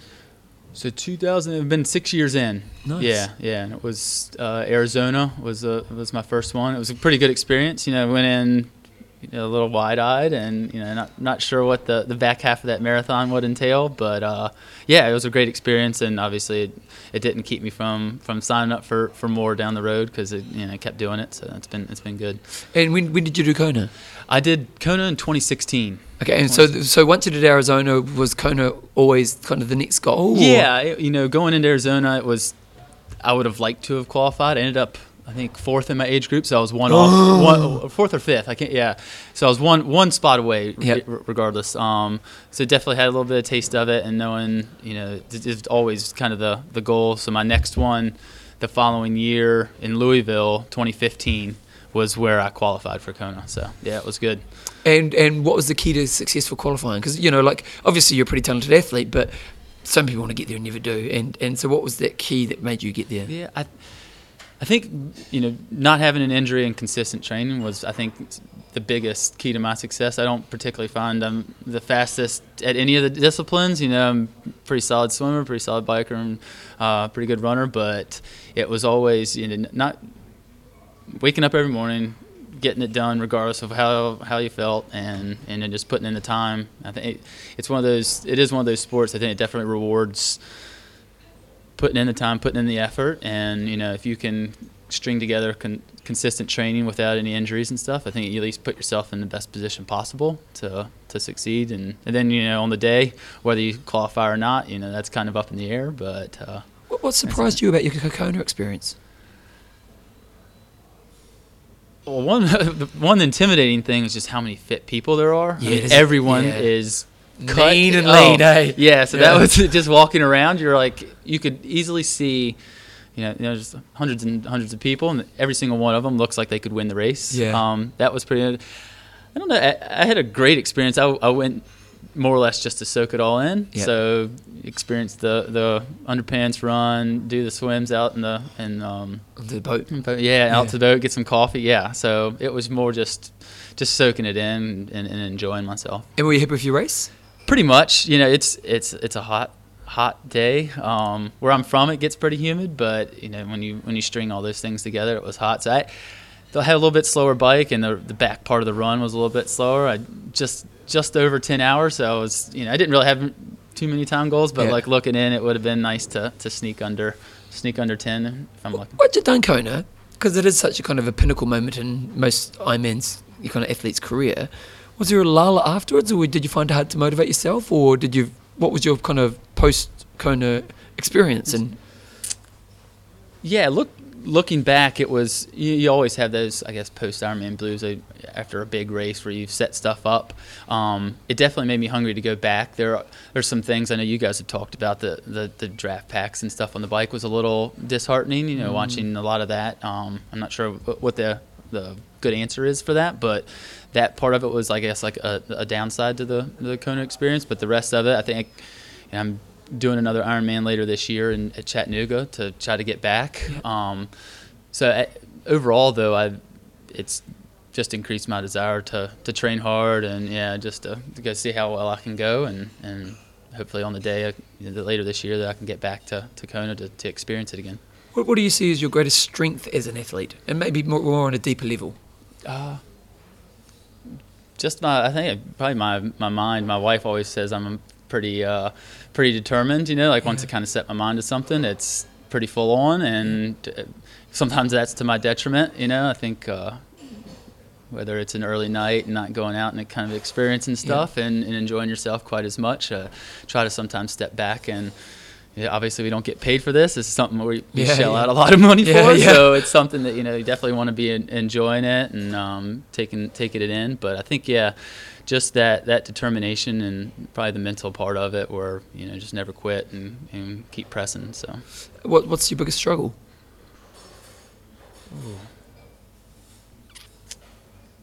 I think it, I guess if you turn that on its head, I've always been from sports. I was always pretty good at soccer growing up, you know. And there's there's a lot of fit athletes out there. So in in a Kona situation, you know, when I went, I wasn't going to be competitive. It was more just an experience. And even if I went back, it wouldn't be to be at the Yeah. very top of the echelon. And knowing that going in is a little bit frustrating. Okay. It's, I think Yeah. that that part of it. So um, learning to kind of process and be comfortable with that. Exactly, Okay. exactly. Knowing that you're you're you're not right at the tippy top. I mean, you like to be ambitious in life, basically. Exactly. Okay. Yeah, like wanting to be successful in, in everything that you do. Um, and it's okay not to be. Yeah, so what's the value in that? Because I imagine you've probably learned some good lessons about yourself by not, you know, having kind of that understanding that, you know, at this moment in life, I'm not going to be the podium person, Mhm. but I still want to chase growth. So there's still value in this for me.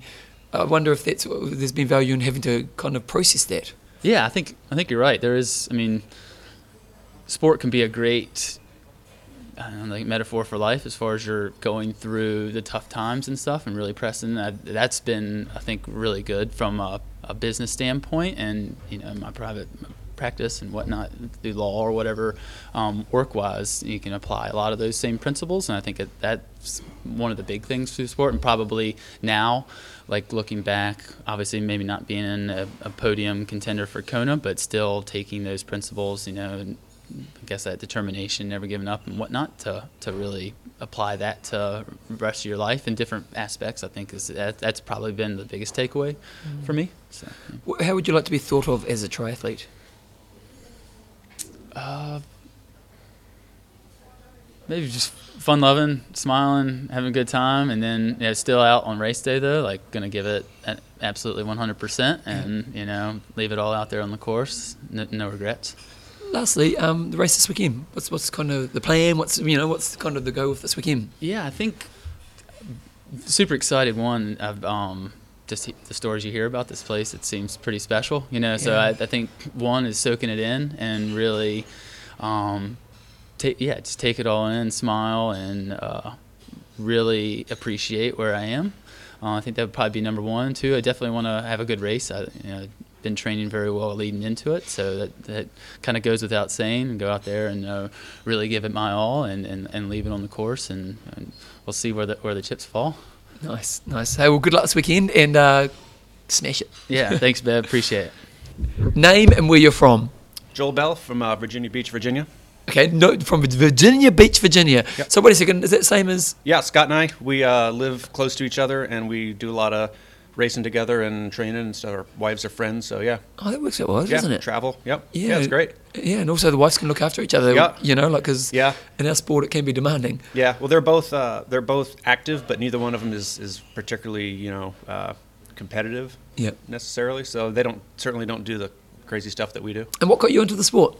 Um, I used to be a runner a good bit, um, in high, mostly high school, uh, track and cross country, and I continued running through grad school just recreationally, and uh, it got a bit boring just doing nothing but running. So I just looked for something else to do, um, and yeah, I don't remember specifically what caught my eye about triathlon. I guess the fact that I could continue to run, but also mix in other things, just some variety.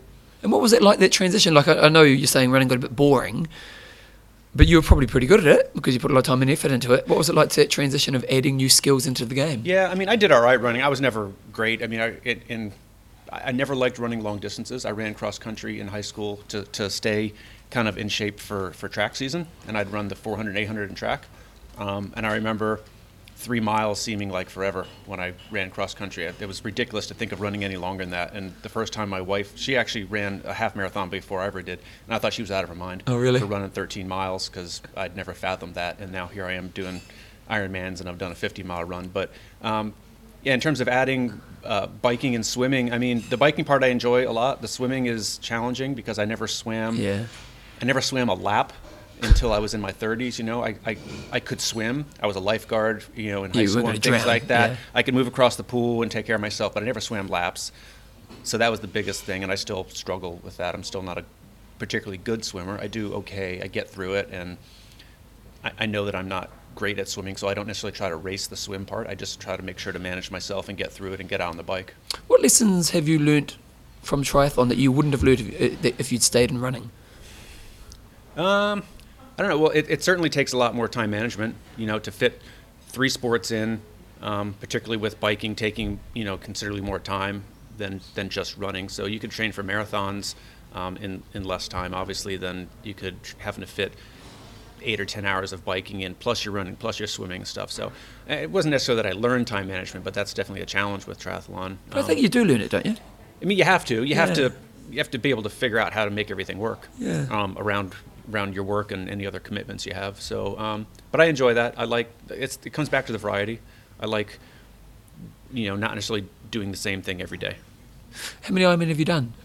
I've done six Oh, total. Wow. Um, I've done Kona twice, and then four four others uh, to get myself there. A- Yeah. And tell us about your Kona experiences. Um, they were awesome, but uh, but definitely tough. You know, the qualifying for Kona has always been the goal. So once I qualify, the two times I qualified, like that was the goal of my season. Going to Kona and doing the event, it, it, it wasn't a race for me. It was just an experience. So it's got icing on top. So I show up and it's it's the victory lap, or I just enjoy it. So I've never really trained up for Kona the way I would for another Ironman where I'm trying to qualify. But there's, but there's a shift, you know, you've, you've done six Ironman, you've done Kona twice, you kind of had that icing on top experience. Do, do, do you think about doing it again next year, trying to go crack it, or? Um, yeah, I'd like to.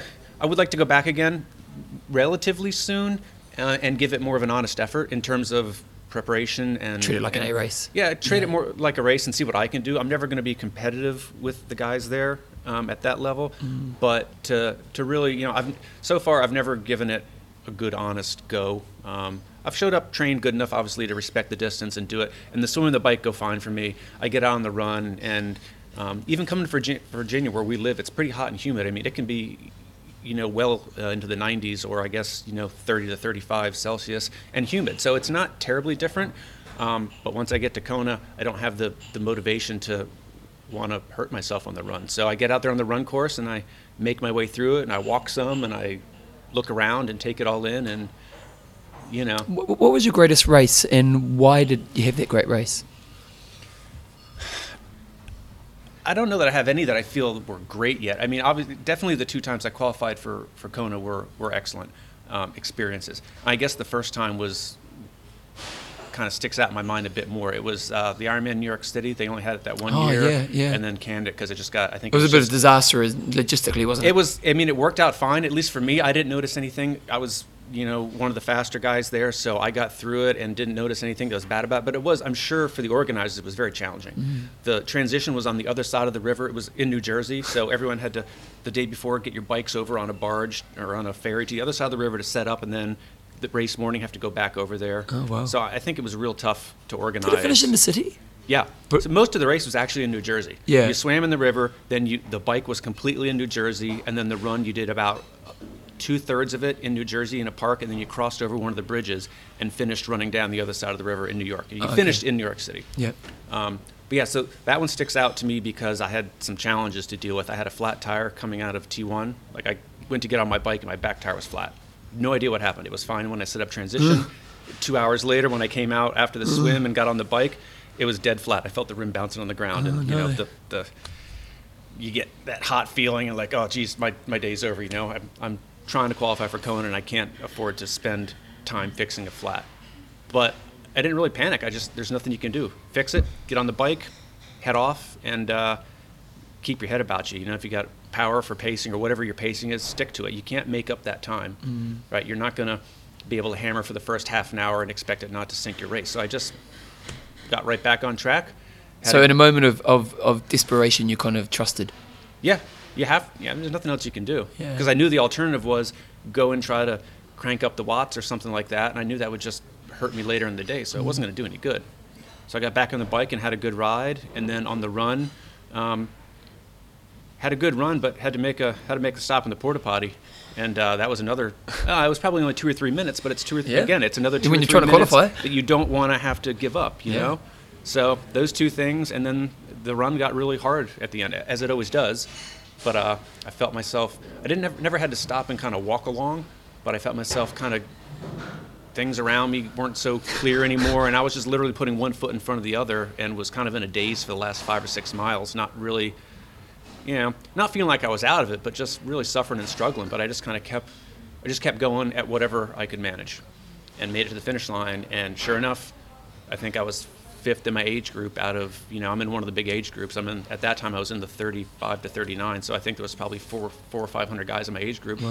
Sure enough, I was fifth, and it was the U.S. Championship, so I think they had 75 slots or something. So my age group got like eight or nine slots, and I was right in the middle of it. Wow. So I wouldn't say I, I consider that to be a great race, but I think I overcame some You're proud things of that could have the sunk place me. you went, If yeah. I, I could have given up, I could have said, well, you know, not this time. I'll just make my way through it. But What do, what do you see as your greatest strength as an athlete?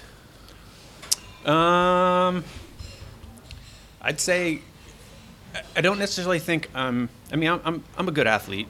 I, I do well at triathlon, but I don't think I'm necessarily the strongest or the best cyclist or best runner. I'm certainly not the best swimmer, but I think I try to focus on some of the smaller things. Um, I think work ethic to a certain degree with training and trying to get that stuff right. So I think I my natural ability isn't as great as some other people maybe that I end up competing with or maybe beating from time to time just because maybe I focus on trying to get the most out of what I have, you know? Yeah. Um, so I guess that's it. You know, I just enjoy pushing myself. When I do the races, it's nice to, to get on the podium or to see where you finish relative to other people. But for the most part, especially in long course triathlon, I'm so I'm structured to what my pacing is, what I know I can do or what I think I can do, and I, I'm good at not letting other people get me out of that. You know, this weekend, if uh, the Germans and the Europeans are hammering past me on the bike, I'm not going to take the bait, man. I know I've got my power meter, I've got my, my numbers, I know what I'm supposed to hit. And uh, again, trying, you know, busting through that isn't going to do me any good. So just let them go. And either they're much better athletes and they deserve to be blown past me, or they're out of their really zone and I'll see them yeah, later in the yeah. day on the marathon. You know, I'll be running my, my nice, decent marathon split and they'll be walking it in. So either way, there's nothing I can do except What's your biggest struggle in the sport? In the sport, swimming. Yeah. And I don't, I don't necessarily feel like I struggle that much. I just, I've always just kind of accepted that it's not my strength, Yeah. and that uh, I've never, I've never put the time in to try to get significantly better. Yeah. It, I, I think, I really feel like it takes a lot, a lot of time. The people who are good swimmers have a lot of time swimming. Most of them have come from swimming backgrounds. You know, sometimes the people who are good swimmers who just have somehow figured it out, or Yeah. who put the time in to figure it out later in life. But now I've never made it a priority to um, put all those hours and yards in for months and months to try to make a difference. Because as much as I'd like to swim 55 or 58 in an Ironman, um, I don't enjoy swimming that much, and it's not that important to me. Yeah. Like, I don't know. Yeah, no, I'd get it. it's kind of like it's a sacrifice I'm not willing to make, which means I have to accept a certain level that I'm in. Yeah, Exactly, yeah. and that's where I've been. So when I get in the swim on any race, whether it's a sprint or an Ironman, I just do it. Do I just job. get through the swim and try not to stress over the fact that people are, you know, every time I sight, people are further and further away in front of me or whatever. People are passing me from behind from other waves. You know, I mean, I'm not super slow, but I'm not compared to where I finish races, Yeah. where I compete overall. I'm, I'm definitely a, a level behind in the swim. How would you like to be thought of as a triathlete? Uh, geez, I don't know. Uh, just someone who enjoys it, you know. Like I do it because I, I like it and I like to challenge myself and see see what I can do. Um, but it, uh, I guess the way I think of it a lot of times is it triathlon is something I do. It's not. It doesn't define me. It's not who I am. I mean, I am a triathlete, but Yeah. I don't think of myself as like that. That's who I am. yeah. You know, in and out and everything. That's just something I, I spend a lot of time doing. It. It's my hobby and I enjoy it. And I do triathlons, but you know, I enjoy lots of other stuff too.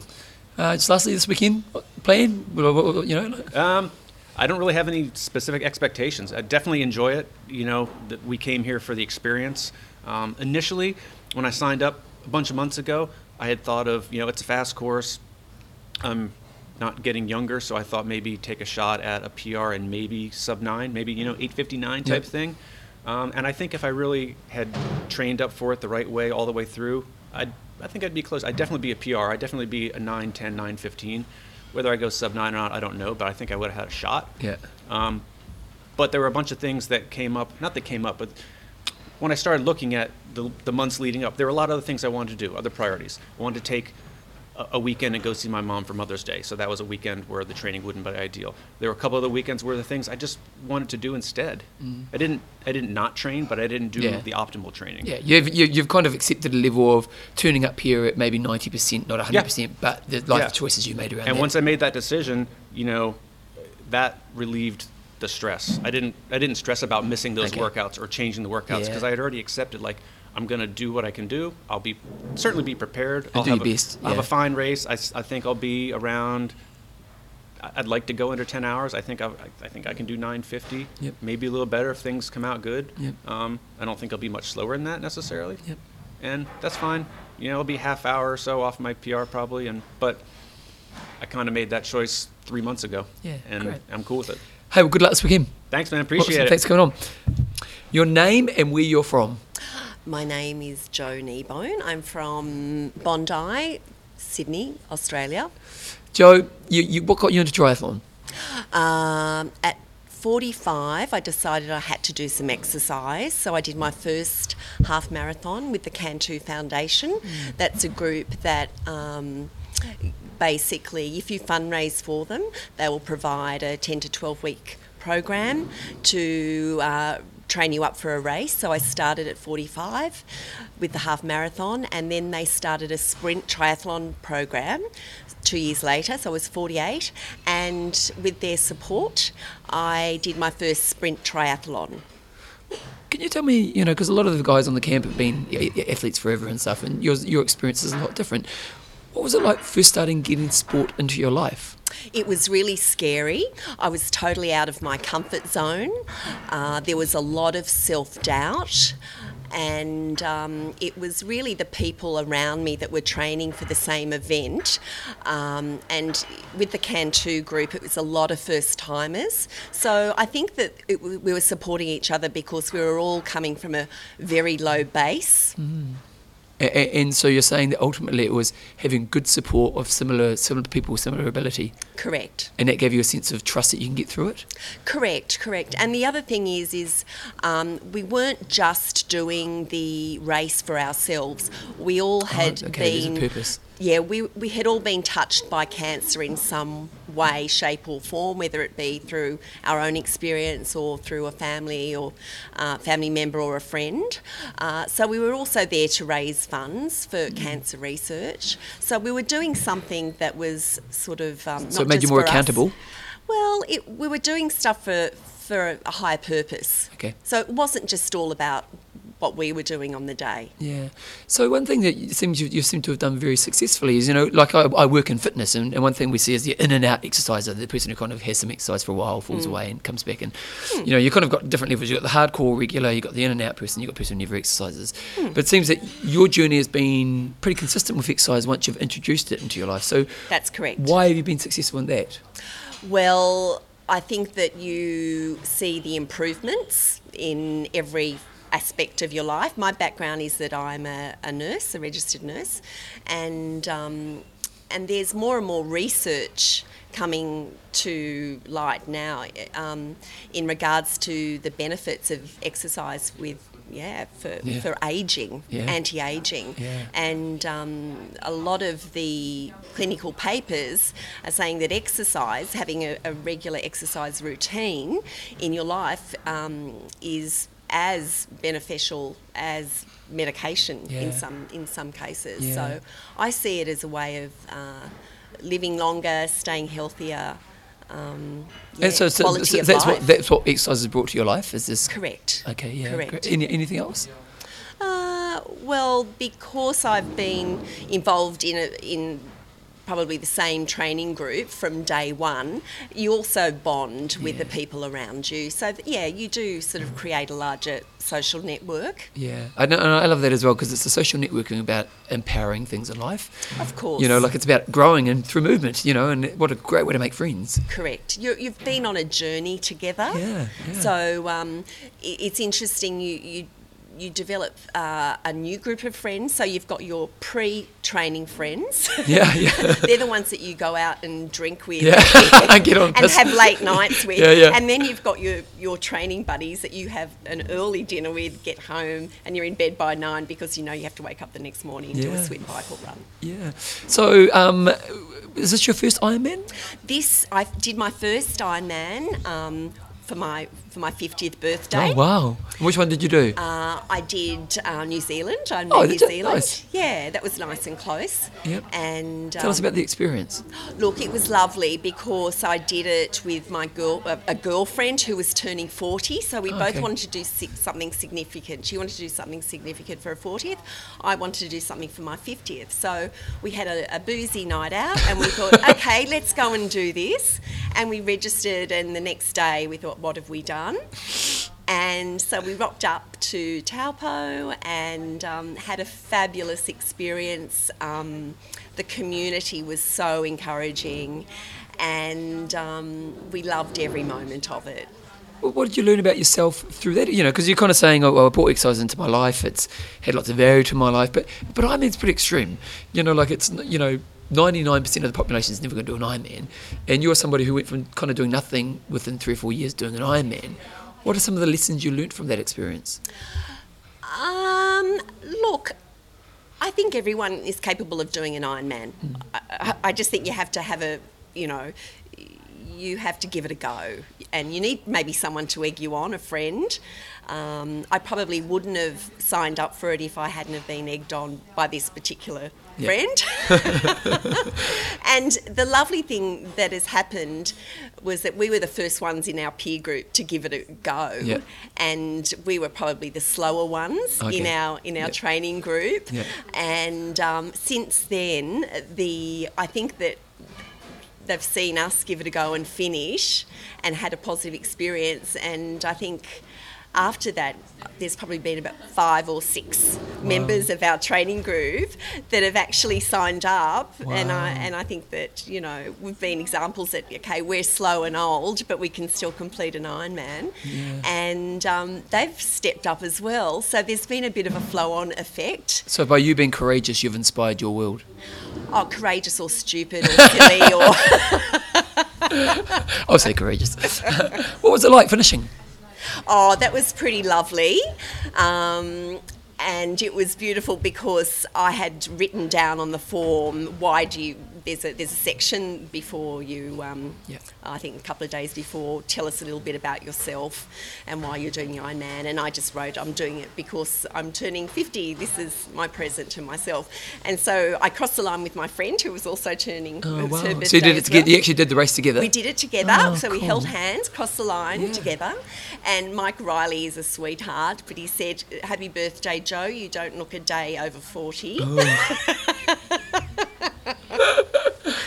so that was lots of fun. Yeah, it was a lovely night. Yeah. Wh- What has triathlon brought to your life? You, we talked about exercise, but has triathlon enhanced those things more, or is it just just an extension of? Well, I couldn't ride a bike. I never had a bike as a child. Wow! So, you couldn't actually even ride a bike. No, Wow. no, no. I look. I was a very clumsy child. I could never catch a ball.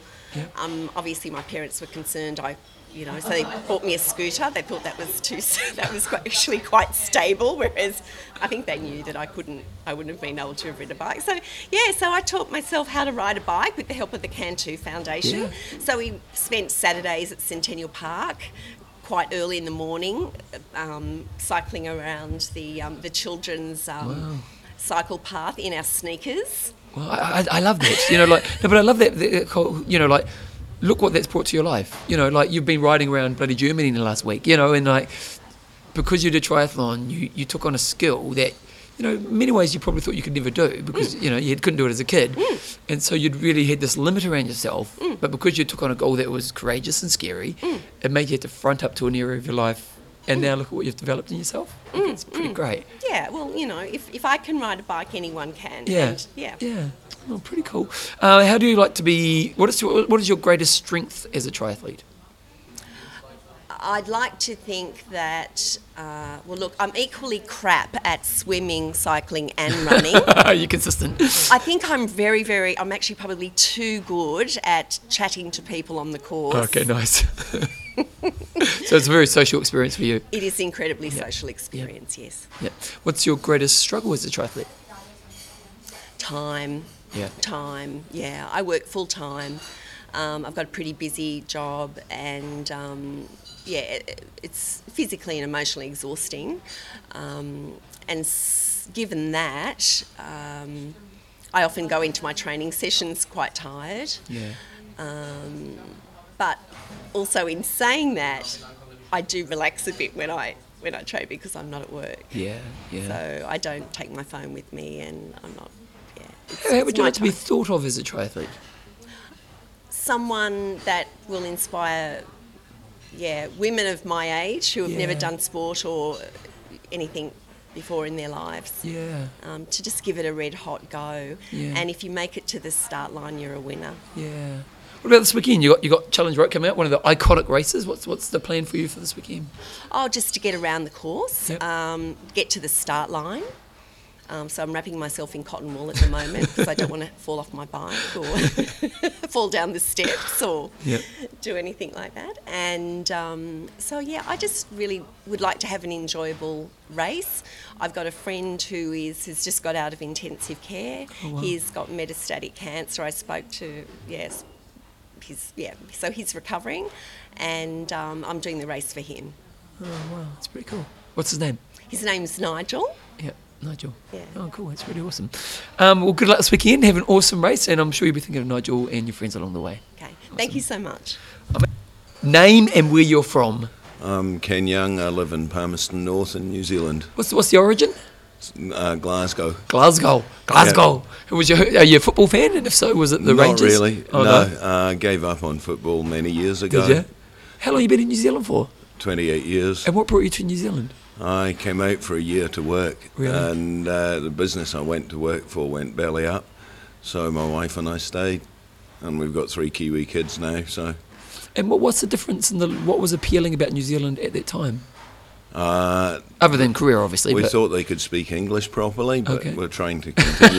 You're still working it out. Yeah, we're still working. Hey, I don't know if the Scottish are the sharpest either, Yeah, mate. You know. Okay. Uh, fair, fair comment, but no, um, it was I could uh, get a job reasonably easy and Yep. transfer over to New Zealand, so that was uh, worked well. And you're in Palmerston North. Yeah. So what's what's the kind of sporting community slash triathlon community like there?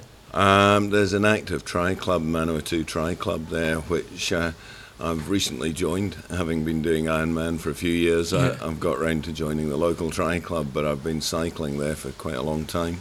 What what, what like now? You know, you you're just saying I've been an athlete for a long time. Uh, I just recently joined my triathlon club. What's been the value of being in a triathlon club? Um, I only recently joined it, Oh, so so- I can't tell you Oh, an so answer to that. Yeah. I really have just joined joined the club. I uh, uh, tend to do my own thing a lot of the time, and Yeah. uh, just uh, thought I'd better support the local community club So because what- I've been involved with the cycle club for a while. What what got you into triathlon originally? Um, I worked as a volunteer at Ironman New Zealand for uh, about six or seven years, and in 2008, I saw one of the Japanese guys come off, off at T2 uh, and hand his bike off, and then he went and unscrewed his below knee uh, prosthesis Oh, wow. and screwed in a running blade. And then uh, he uh, screwed in the other side as well, so he had two below knee amputations and set off on his uh, marathon and saw him finish about half past 11. And uh, I thought, well, that sort of really ruined all my excuses for not doing this. Uh, so I thought I'd better learn to swim at that point. And, and, and so you've been the cyclist up to this point in time? I've been or- doing a bit of cycling up until then, yeah. Am I right in saying you're a doctor? Yeah, that's right. So so you were helping out at Ironman New Zealand as, yeah, in, as a, a, medical in the role? medical tent. Yeah. What, what are some of the things? That, what, what's fascinating about being a doctor on that day? Uh, you meet a lot of really interesting people, and there's all shapes, sizes, from all walks of life, from the pros, um, who are uh, really interesting, like seeing Terenzo after he won this year. He was walking around about 10 feet tall and Really? bulletproof. He was Yeah. a huge smile on his face, Yeah. which was great to see. Yeah. Um, to the finishers who are finishing at 17 hours, it's a completely different event from them. And you see some interesting uh, messes people make of themselves up with their electrolyte balances and getting their nutrition wrong. Uh, but uh, they're all really good, a good bunch of people to meet. Are there insights that you've gained as an athlete by being in that role as a doctor? Um, I don't, other than the importance uh, of the top two inches, where it's uh, really a mental game because I think everyone goes into a fairly dark place at some point in the race. And no, no one's going to have a great day all the time, but uh, knowing how to manage that and keep going is uh, really important, I think. How much? How much? You know, because you, look- you look at a doctor's career, and, and just to become a doctor is, is a bit of a journey. Uh, there's you obviously you're pretty intelligent, but there's you know there's a work ethic that comes with it. How much did that help with triathlon? Um, I th- think uh, some people would debate the intelligent bit, I'd have to say, yeah, uh, particularly those who know me. um, but uh, I think it's, you've got to be focused and uh, uh, have a goal as to what you're wanting to do, and I think the two things have some crossover. How do you manage it? How do you manage those? You know, because doctors' careers tend to be. I'm not sure what, what you're doing as a doctor, but I'm sure it's not easy. Uh, how do you manage the life of a triathlete slash doctor? Uh, I'm a GP and uh, work in Bulls, Best Medical Centre in Bulls. It is the Yeah. only one. Well, that does help. but yeah, yeah. Um, but uh, no, I work with a really good bunch of people there and uh, have uh, a supportive uh, work environment there. And I actually enjoy my work, uh, which is great fun. And uh, we meet again another different, diverse group of people. Uh, having been there for quite a long time, you get to know people well, which is good. You're an important Um, figure in the community, aren't you? A doctor is. A Uh, yeah, you can be, yes. Yeah. Um, but um, I think the days of doctors being put up on a pedestal's hopefully past because uh, it's a much more uh, level playing field now than I graduated in 84. So the world's changed quite a lot since then. Yeah. Um, what What do you see as some of your strengths as a triathlete? Um, certainly none on the athletic ability, but more stubbornness. Oh, really? And yeah, that uh, I don't uh, want to get DNF particularly, so uh, I just uh, keep going fairly slowly. Yeah. Uh, I'm fairly good at going slow because I'm hopeless at going fast. But, but you basically, once you put your mind to something, you, you, you're going to stick at it. Uh, I intend to try and finish it off, yeah. What's the biggest struggle? Um, from my uh, circumference, you can see I'm not a particularly natural runner, and uh, I haven't, done, I haven't having come to it fairly later on in life. I'm not going to be very fast with that, Yeah. but uh, I just keep plodding along slowly. You get used to being overtaken by everyone. Yeah. oh, really? what do you What do you love most about a race day? Uh, the thing is, the support from the supporters on the side that is really good, and the, you're with a lot of people who have similar interests, and generally the athletes are pretty supportive of one another. It is one of the nice things about sport, isn't it? You know, like there's, you know, there's the top five percent who are going for an age group win, but Yeah. but generally speaking, everyone, it's, it's such a personal journey. Yeah. You know, and that personal journey allows us to, you know, there is a competitiveness, but it's a different kind of competitiveness, isn't it? Yeah, and you're more competing with yourself at Yeah. my uh, end of the race. That it's all about how you're going under your own steam rather than what you're doing compared to anyone else. Well, how many Ironman have you done? Uh, five. And which one's been your favourite? Uh, I've done Taupo four times in Melbourne, Oh, okay. but uh, Taupo is uh, I prefer certainly Melbourne. They canned after I'd been there. Yeah. It was a bit of a logistical nightmare, wasn't it? Yeah, Um, what about this race this weekend? What's what's the kind of the plan, and, and why did you decide to do this race? uh, I'd heard a lot about it and uh, heard about it from the podcast and from various other areas, and uh, thought if I was. Uh, Going to do it. This was an ideal opportunity because it's a well-organised camp, and I'm not getting any any cut from John for advertising for him. But it is really well organised with a good group of people. Yeah. Uh, so so the goal for this weekend then Uh, finishing, is it really just get there? yeah. Because this is less. So what time would you normally do an Ironman in? Uh, about 14. I've been just under 14 now. okay, so you're you're fine. so I shouldn't uh, should finish all right. Yeah. Yeah. It's um. You're going to look forward to this race. One thing I, I was saying to earlier to a couple of people that we've wrote, you know how sometimes people recommend the movie, but they almost ruin it for you because they kind of sell it too Yeah. high. But Roth's the movie that everyone recommends and it still delivers. You know, like it, it's a pretty special experience. Have you have you what have you enjoyed about doing the camp? The camp. Uh, it's been slightly odd having so much free time beforehand Oh. and be doing uh, as you don't have life. training Yeah. uh, because you don't have the normal uh, Yeah. busyness of life going on. Yeah. Uh, so that's been quite good. It's strange not having all the other demands that normally go on around about. How would you like to be thought of as a triathlete? Um, can you ask me an easier question? I never really think of myself as an athlete, but just someone who's there and enjoy is the event and uh, wants to support other people to get the same level of enjoyment out of it.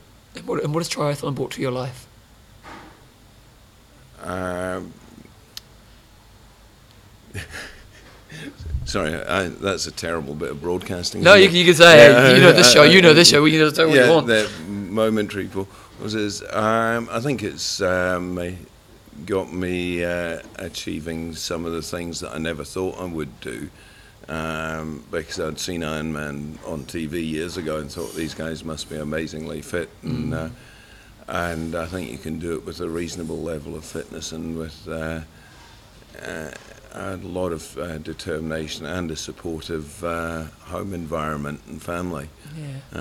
Uh, my wife is a, a yoga retreat in Fiji at the Oh, moment. you, you did that well, didn't you? Yeah, uh, yeah, that she she's there, yeah, but uh, she's very supportive of that, and my kids and are uh, all involved in sport in one way or another, or have been. And I'm sure you And inspire them. Yeah, you know. uh, yeah, I can't keep up with them is half of the problem No, sometimes. no. Well, you know, but I love this sort of thing, you know, like, because how old are you? 56. Yeah, so I love this sort of thing, the idea of that we're teaching our younger generation that movement's a part of life forever. Yeah. You know, and I, I don't know if 20 years ago people of your age were, you know, like, you know, we think we were young, exercise, routine exercise probably wasn't that much of a thing anyway. Um, you know, but definitely things like what you're doing is pretty inspirational. Yeah, you wouldn't expect. When I grew up, certainly you wouldn't expect people of my age to be doing this sort of thing. But uh, there's no reason why we can't. No, and if anything, there's lots of reasons Yeah. why you should. Yeah. You know, you know. So, Oh yeah. Yeah. Hey, well, thanks. and Good luck this weekend. Okay, that's fine. Thanks. Your name and where you're from. Diane Kaltenegger, and I am from Vancouver, BC. What got you into triathlon? Um, it was actually on a dare that somebody um, that I run with.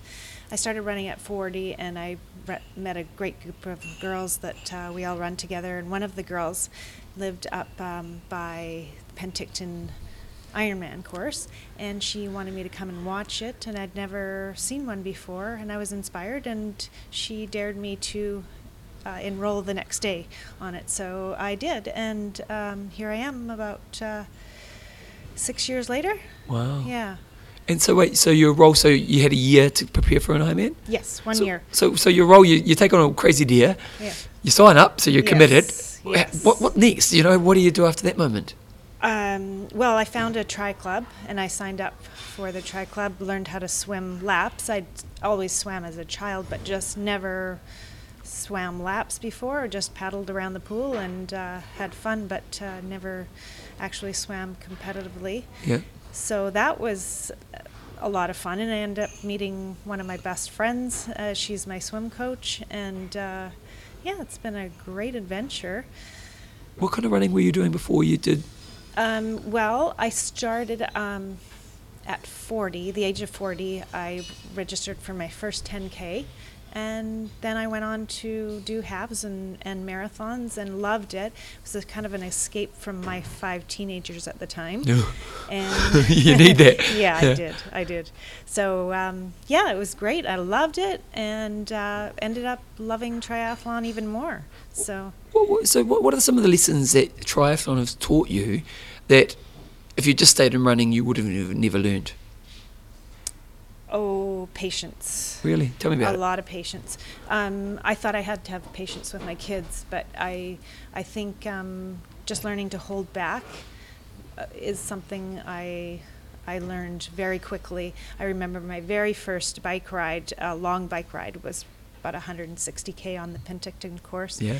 And um, I came back from that, and I probably cried for about half an hour Wow. because that was so tough for me, and because I'd gone out too hard in the beginning, and and soon I realized, you know, it's it wasn't doing me any good to go out fast, and and uh, learned a lot of patience.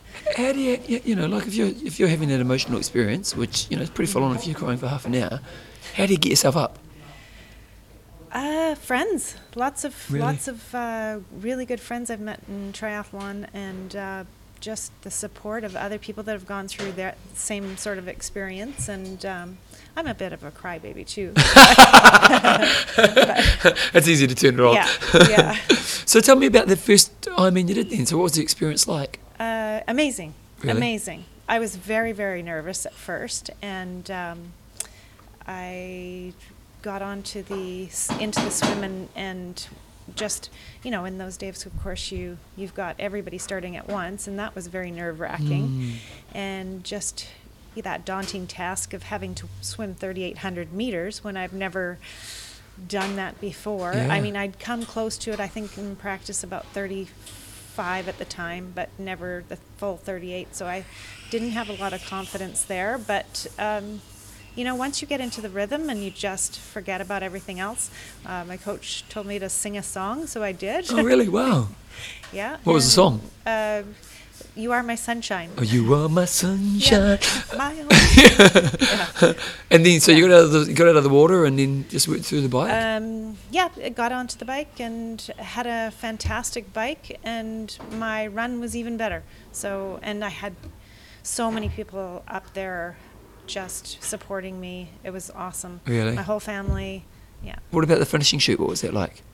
The, the, The finishing chute, the finishing line. Oh, oh, it was fantastic because I, I actually had some energy and just sprinted through the finish line, and it was the most fantastic experience. Like just everybody cheering you on, and loved every minute of it, and that got me hooked. So the next year I did another Ironman, except this year it moved to Whistler, and um, so I was sad to because Mm. that course in Penticton was was great, and Whistler was a little tougher. Yeah. But I didn't find it quite as um, like spectator friendly. Oh, okay. As So you've got more of a solo So experience. For everybody to follow me in Whistler, I don't know, it was a little bit more difficult. Yeah. When you go out to Pemberton, it's really hard to get out there.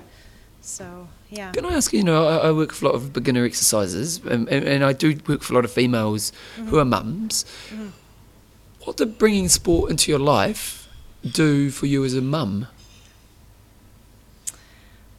Oh, I'd have to say um, pride, you know, that I actually did something on my own. Mm. And um, my kids were very proud of me. So it was, um, I think they were a little shocked too that, that mom could actually do something that was uh, hard and, Yeah. and took a lot of, a lot of hard work to do. So I, I think they were really proud of me. So I think that was Yeah. wonderful to see. Yeah. Because usually they just take you for granted every day, and Yeah. and um, they don't really realize that you actually have something to offer. So, Yeah, that is other funny. than lunches and Yeah, money. yeah. exactly, money. Um, what, what do you see as your strengths as an athlete, and maybe more, more on a deeper level? My strengths, um, it, it- my strengths have always been running.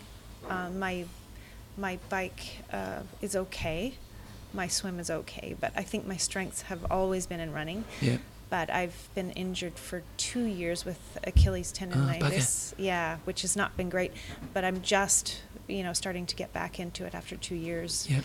Um, got a little bit, uh, I guess, burnt out and thought I'd take two years off. And I um, kind of quit everything, which was really difficult to get back into. So wait, you stopped all exercise? Yeah, Oh, I did. wow. Well, I mean, I went to the gym a little bit, Yep. and uh, But not once like in the a routine. while I would go swimming, but nothing routine. No. And so, what, what, what was what was that experience like? Um, I think it got me down a little bit, and I thought I thought that would help me out, but it it actually didn't. I think if I'd kept up some sort of a routine, I would have been better Yeah. off. Um, but then, you know, getting back into it has been tough, but very rewarding. Like I, I couldn't imagine um, if I had kept going down the road, I would have. I, I think I was getting a little lost and Yeah. nothing for myself Yeah. anymore. So, yeah, and then everybody takes advantage of you. The kids, Yes. oh, can you drive Yeah, everybody yeah, around? So, yeah. so it's um, yeah, it's been great. And, and what has been the key? You know, you said it's been tough, but you've obviously done it. So, what has Yeah. been the key to be able to get back? Strong mind for Really? sure. Yeah. Yeah, I'm very stubborn. Okay. Yeah. So once you put your mind to something, Mhm. it's happening. Yeah. Yep. There's no kind of Yeah, buts there's no about turning it. back, Yeah. for sure. So, um, what about this weekend with the race? What's the kind of the plan? What's what's the hope? Or Uh, well, I'm hoping to have a good, strong bike because uh, my run is going to be a little bit on the slow side. Yeah. And I'm planning on running as long as I can and then maybe do a little walk run if I find my Achilles is bothering me. how do you emotionally deal with an injury? Like the Achilles injury is, is a tough one to work with because it Yeah. does take time to come right. It's a Yeah. Mm-hmm. fundamental part of your body. Um, th- th- you get that thing of I can't exercise how I like to exercise. So exercise experience always comes with a sense of frustration around it. Mm-hmm. So how do you emotionally deal with that? Uh, well, I didn't obviously deal with it very well for two years, but um, now you know what? Um, I've had some great people here that have given me advice too, just because it's still it's still bothering me, and I think um, the biggest thing was actually exercise did help it. In the end, I thought it, taking the break would have, um, you know, Mm. healed it a little bit, but it actually got worse. Oh, and wow. so um, getting back into the sport and slowly, you know, um, giving myself some time to, to get a little stronger, it's, it's really helped my Achilles Mm. much better. How would you like to be thought of as a triathlete? Mm, that's a good question. Uh, I would be. I. I'd just like to be thought of as uh, supportive of other people and um, strong, strong-minded. Yeah. Yeah. Yeah. Is it reflective of life? Yes. Yes. So for uh, sure. triathletes a, a deeper extension of who you want to be in the world. yeah. Yeah. Oh, that's pretty cool. It's pretty good. I, I want to think that I am a very supportive and um, for uh, my other triathletes and my other friends and everybody else, I think I am. Do you see that you've been an inspiration? I guess yes to to people that don't. Um, n- I mean, I grew up not doing any sports whatsoever, and then started at forty, and I think it's um, definitely an inspiration to people that have not. Yeah. So- Well, I- Well, I, I got I've got a running business and we focus on the beginner exerciser and, and one thing one of our marketing strategies it's not even a strategy but what happens is because you get people who haven't exercised into exercise all their friends suddenly think they can do it and you know so you at 40 saying I'm going to put exercise in my life and your friends who weren't exercising thought oh she did it. Maybe I can That's give it a try. That's you know and it's that you become the inspiration is a pretty Mhm. pretty Mhm. like think of the flow on effect of yeah, I, that. I never really thought about that, but yes, I I I want to think I was an inspiration to Oh, I'm sure you were. yeah. Yeah. Um, And then you go to six degrees of separation thing. It's like, well, okay, so let's just say you inspired three people when you were just to give exercise a try, Mhm. And then they inspire through. You know, like it's like, That's where, right. where does that go? You know, That's it's pretty great stuff, isn't it? It's pretty amazing. Yeah. Yeah. Awesome. Well, thank you so much. Oh, this weekend, um, good luck for your Thank race. you. Thank you Have very awesome much, race. Bevan, and so nice to meet you. Yeah, same. Okay. Oh, one thing that James Cunnama brought up, which you know, we- we kind of brought up at the end of it was it'll be interesting to see if Roth can attract a bigger field next year, a stronger field, because now we're not sure if they'll have the same prize money again, but if they do, you kind of think they should probably get a better field than Frankfurt, or at least on par, Mm, you'd think so. Um, because now the point system is not so much of a carrot. No, and it just it'll just come down to a money game. So if they can offer more money, you know, a lot none of the pros when we ask them why you're here, etc. You know, they love the course, and and basically it means uh, it's fitted into their schedule. You know, in Mm. terms of they've already qualified up for Kona.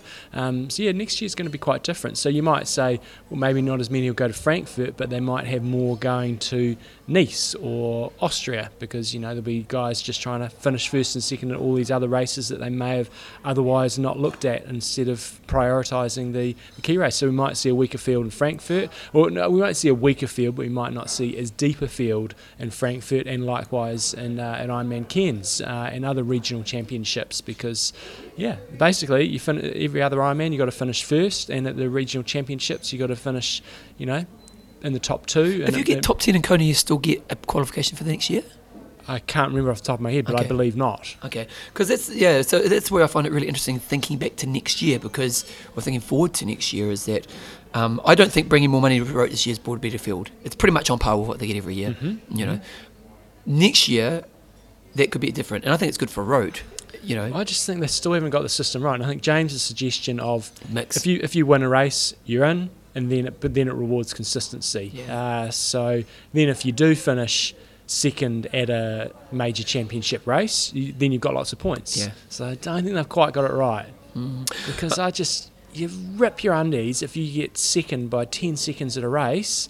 And you don't get a slot, and you've got to go and bust your guts somewhere else. And also, it yeah. Other than championship races, it doesn't want to, it doesn't attract stellar fields. You Mm. know what I mean? Like because if you if you think, oh, Jan's going to be at a race, you're not Mm. turning up. Mm. You know, um, so interesting stuff. We'll talk about more about that later. Anyway, John, let's wrap it up. Um, anything else to say? No, so remember our sponsors, Extreme Endurance. Remember the promo code IMTalk20. You get 20% off on uh, either the .com or .eu or .co.uk.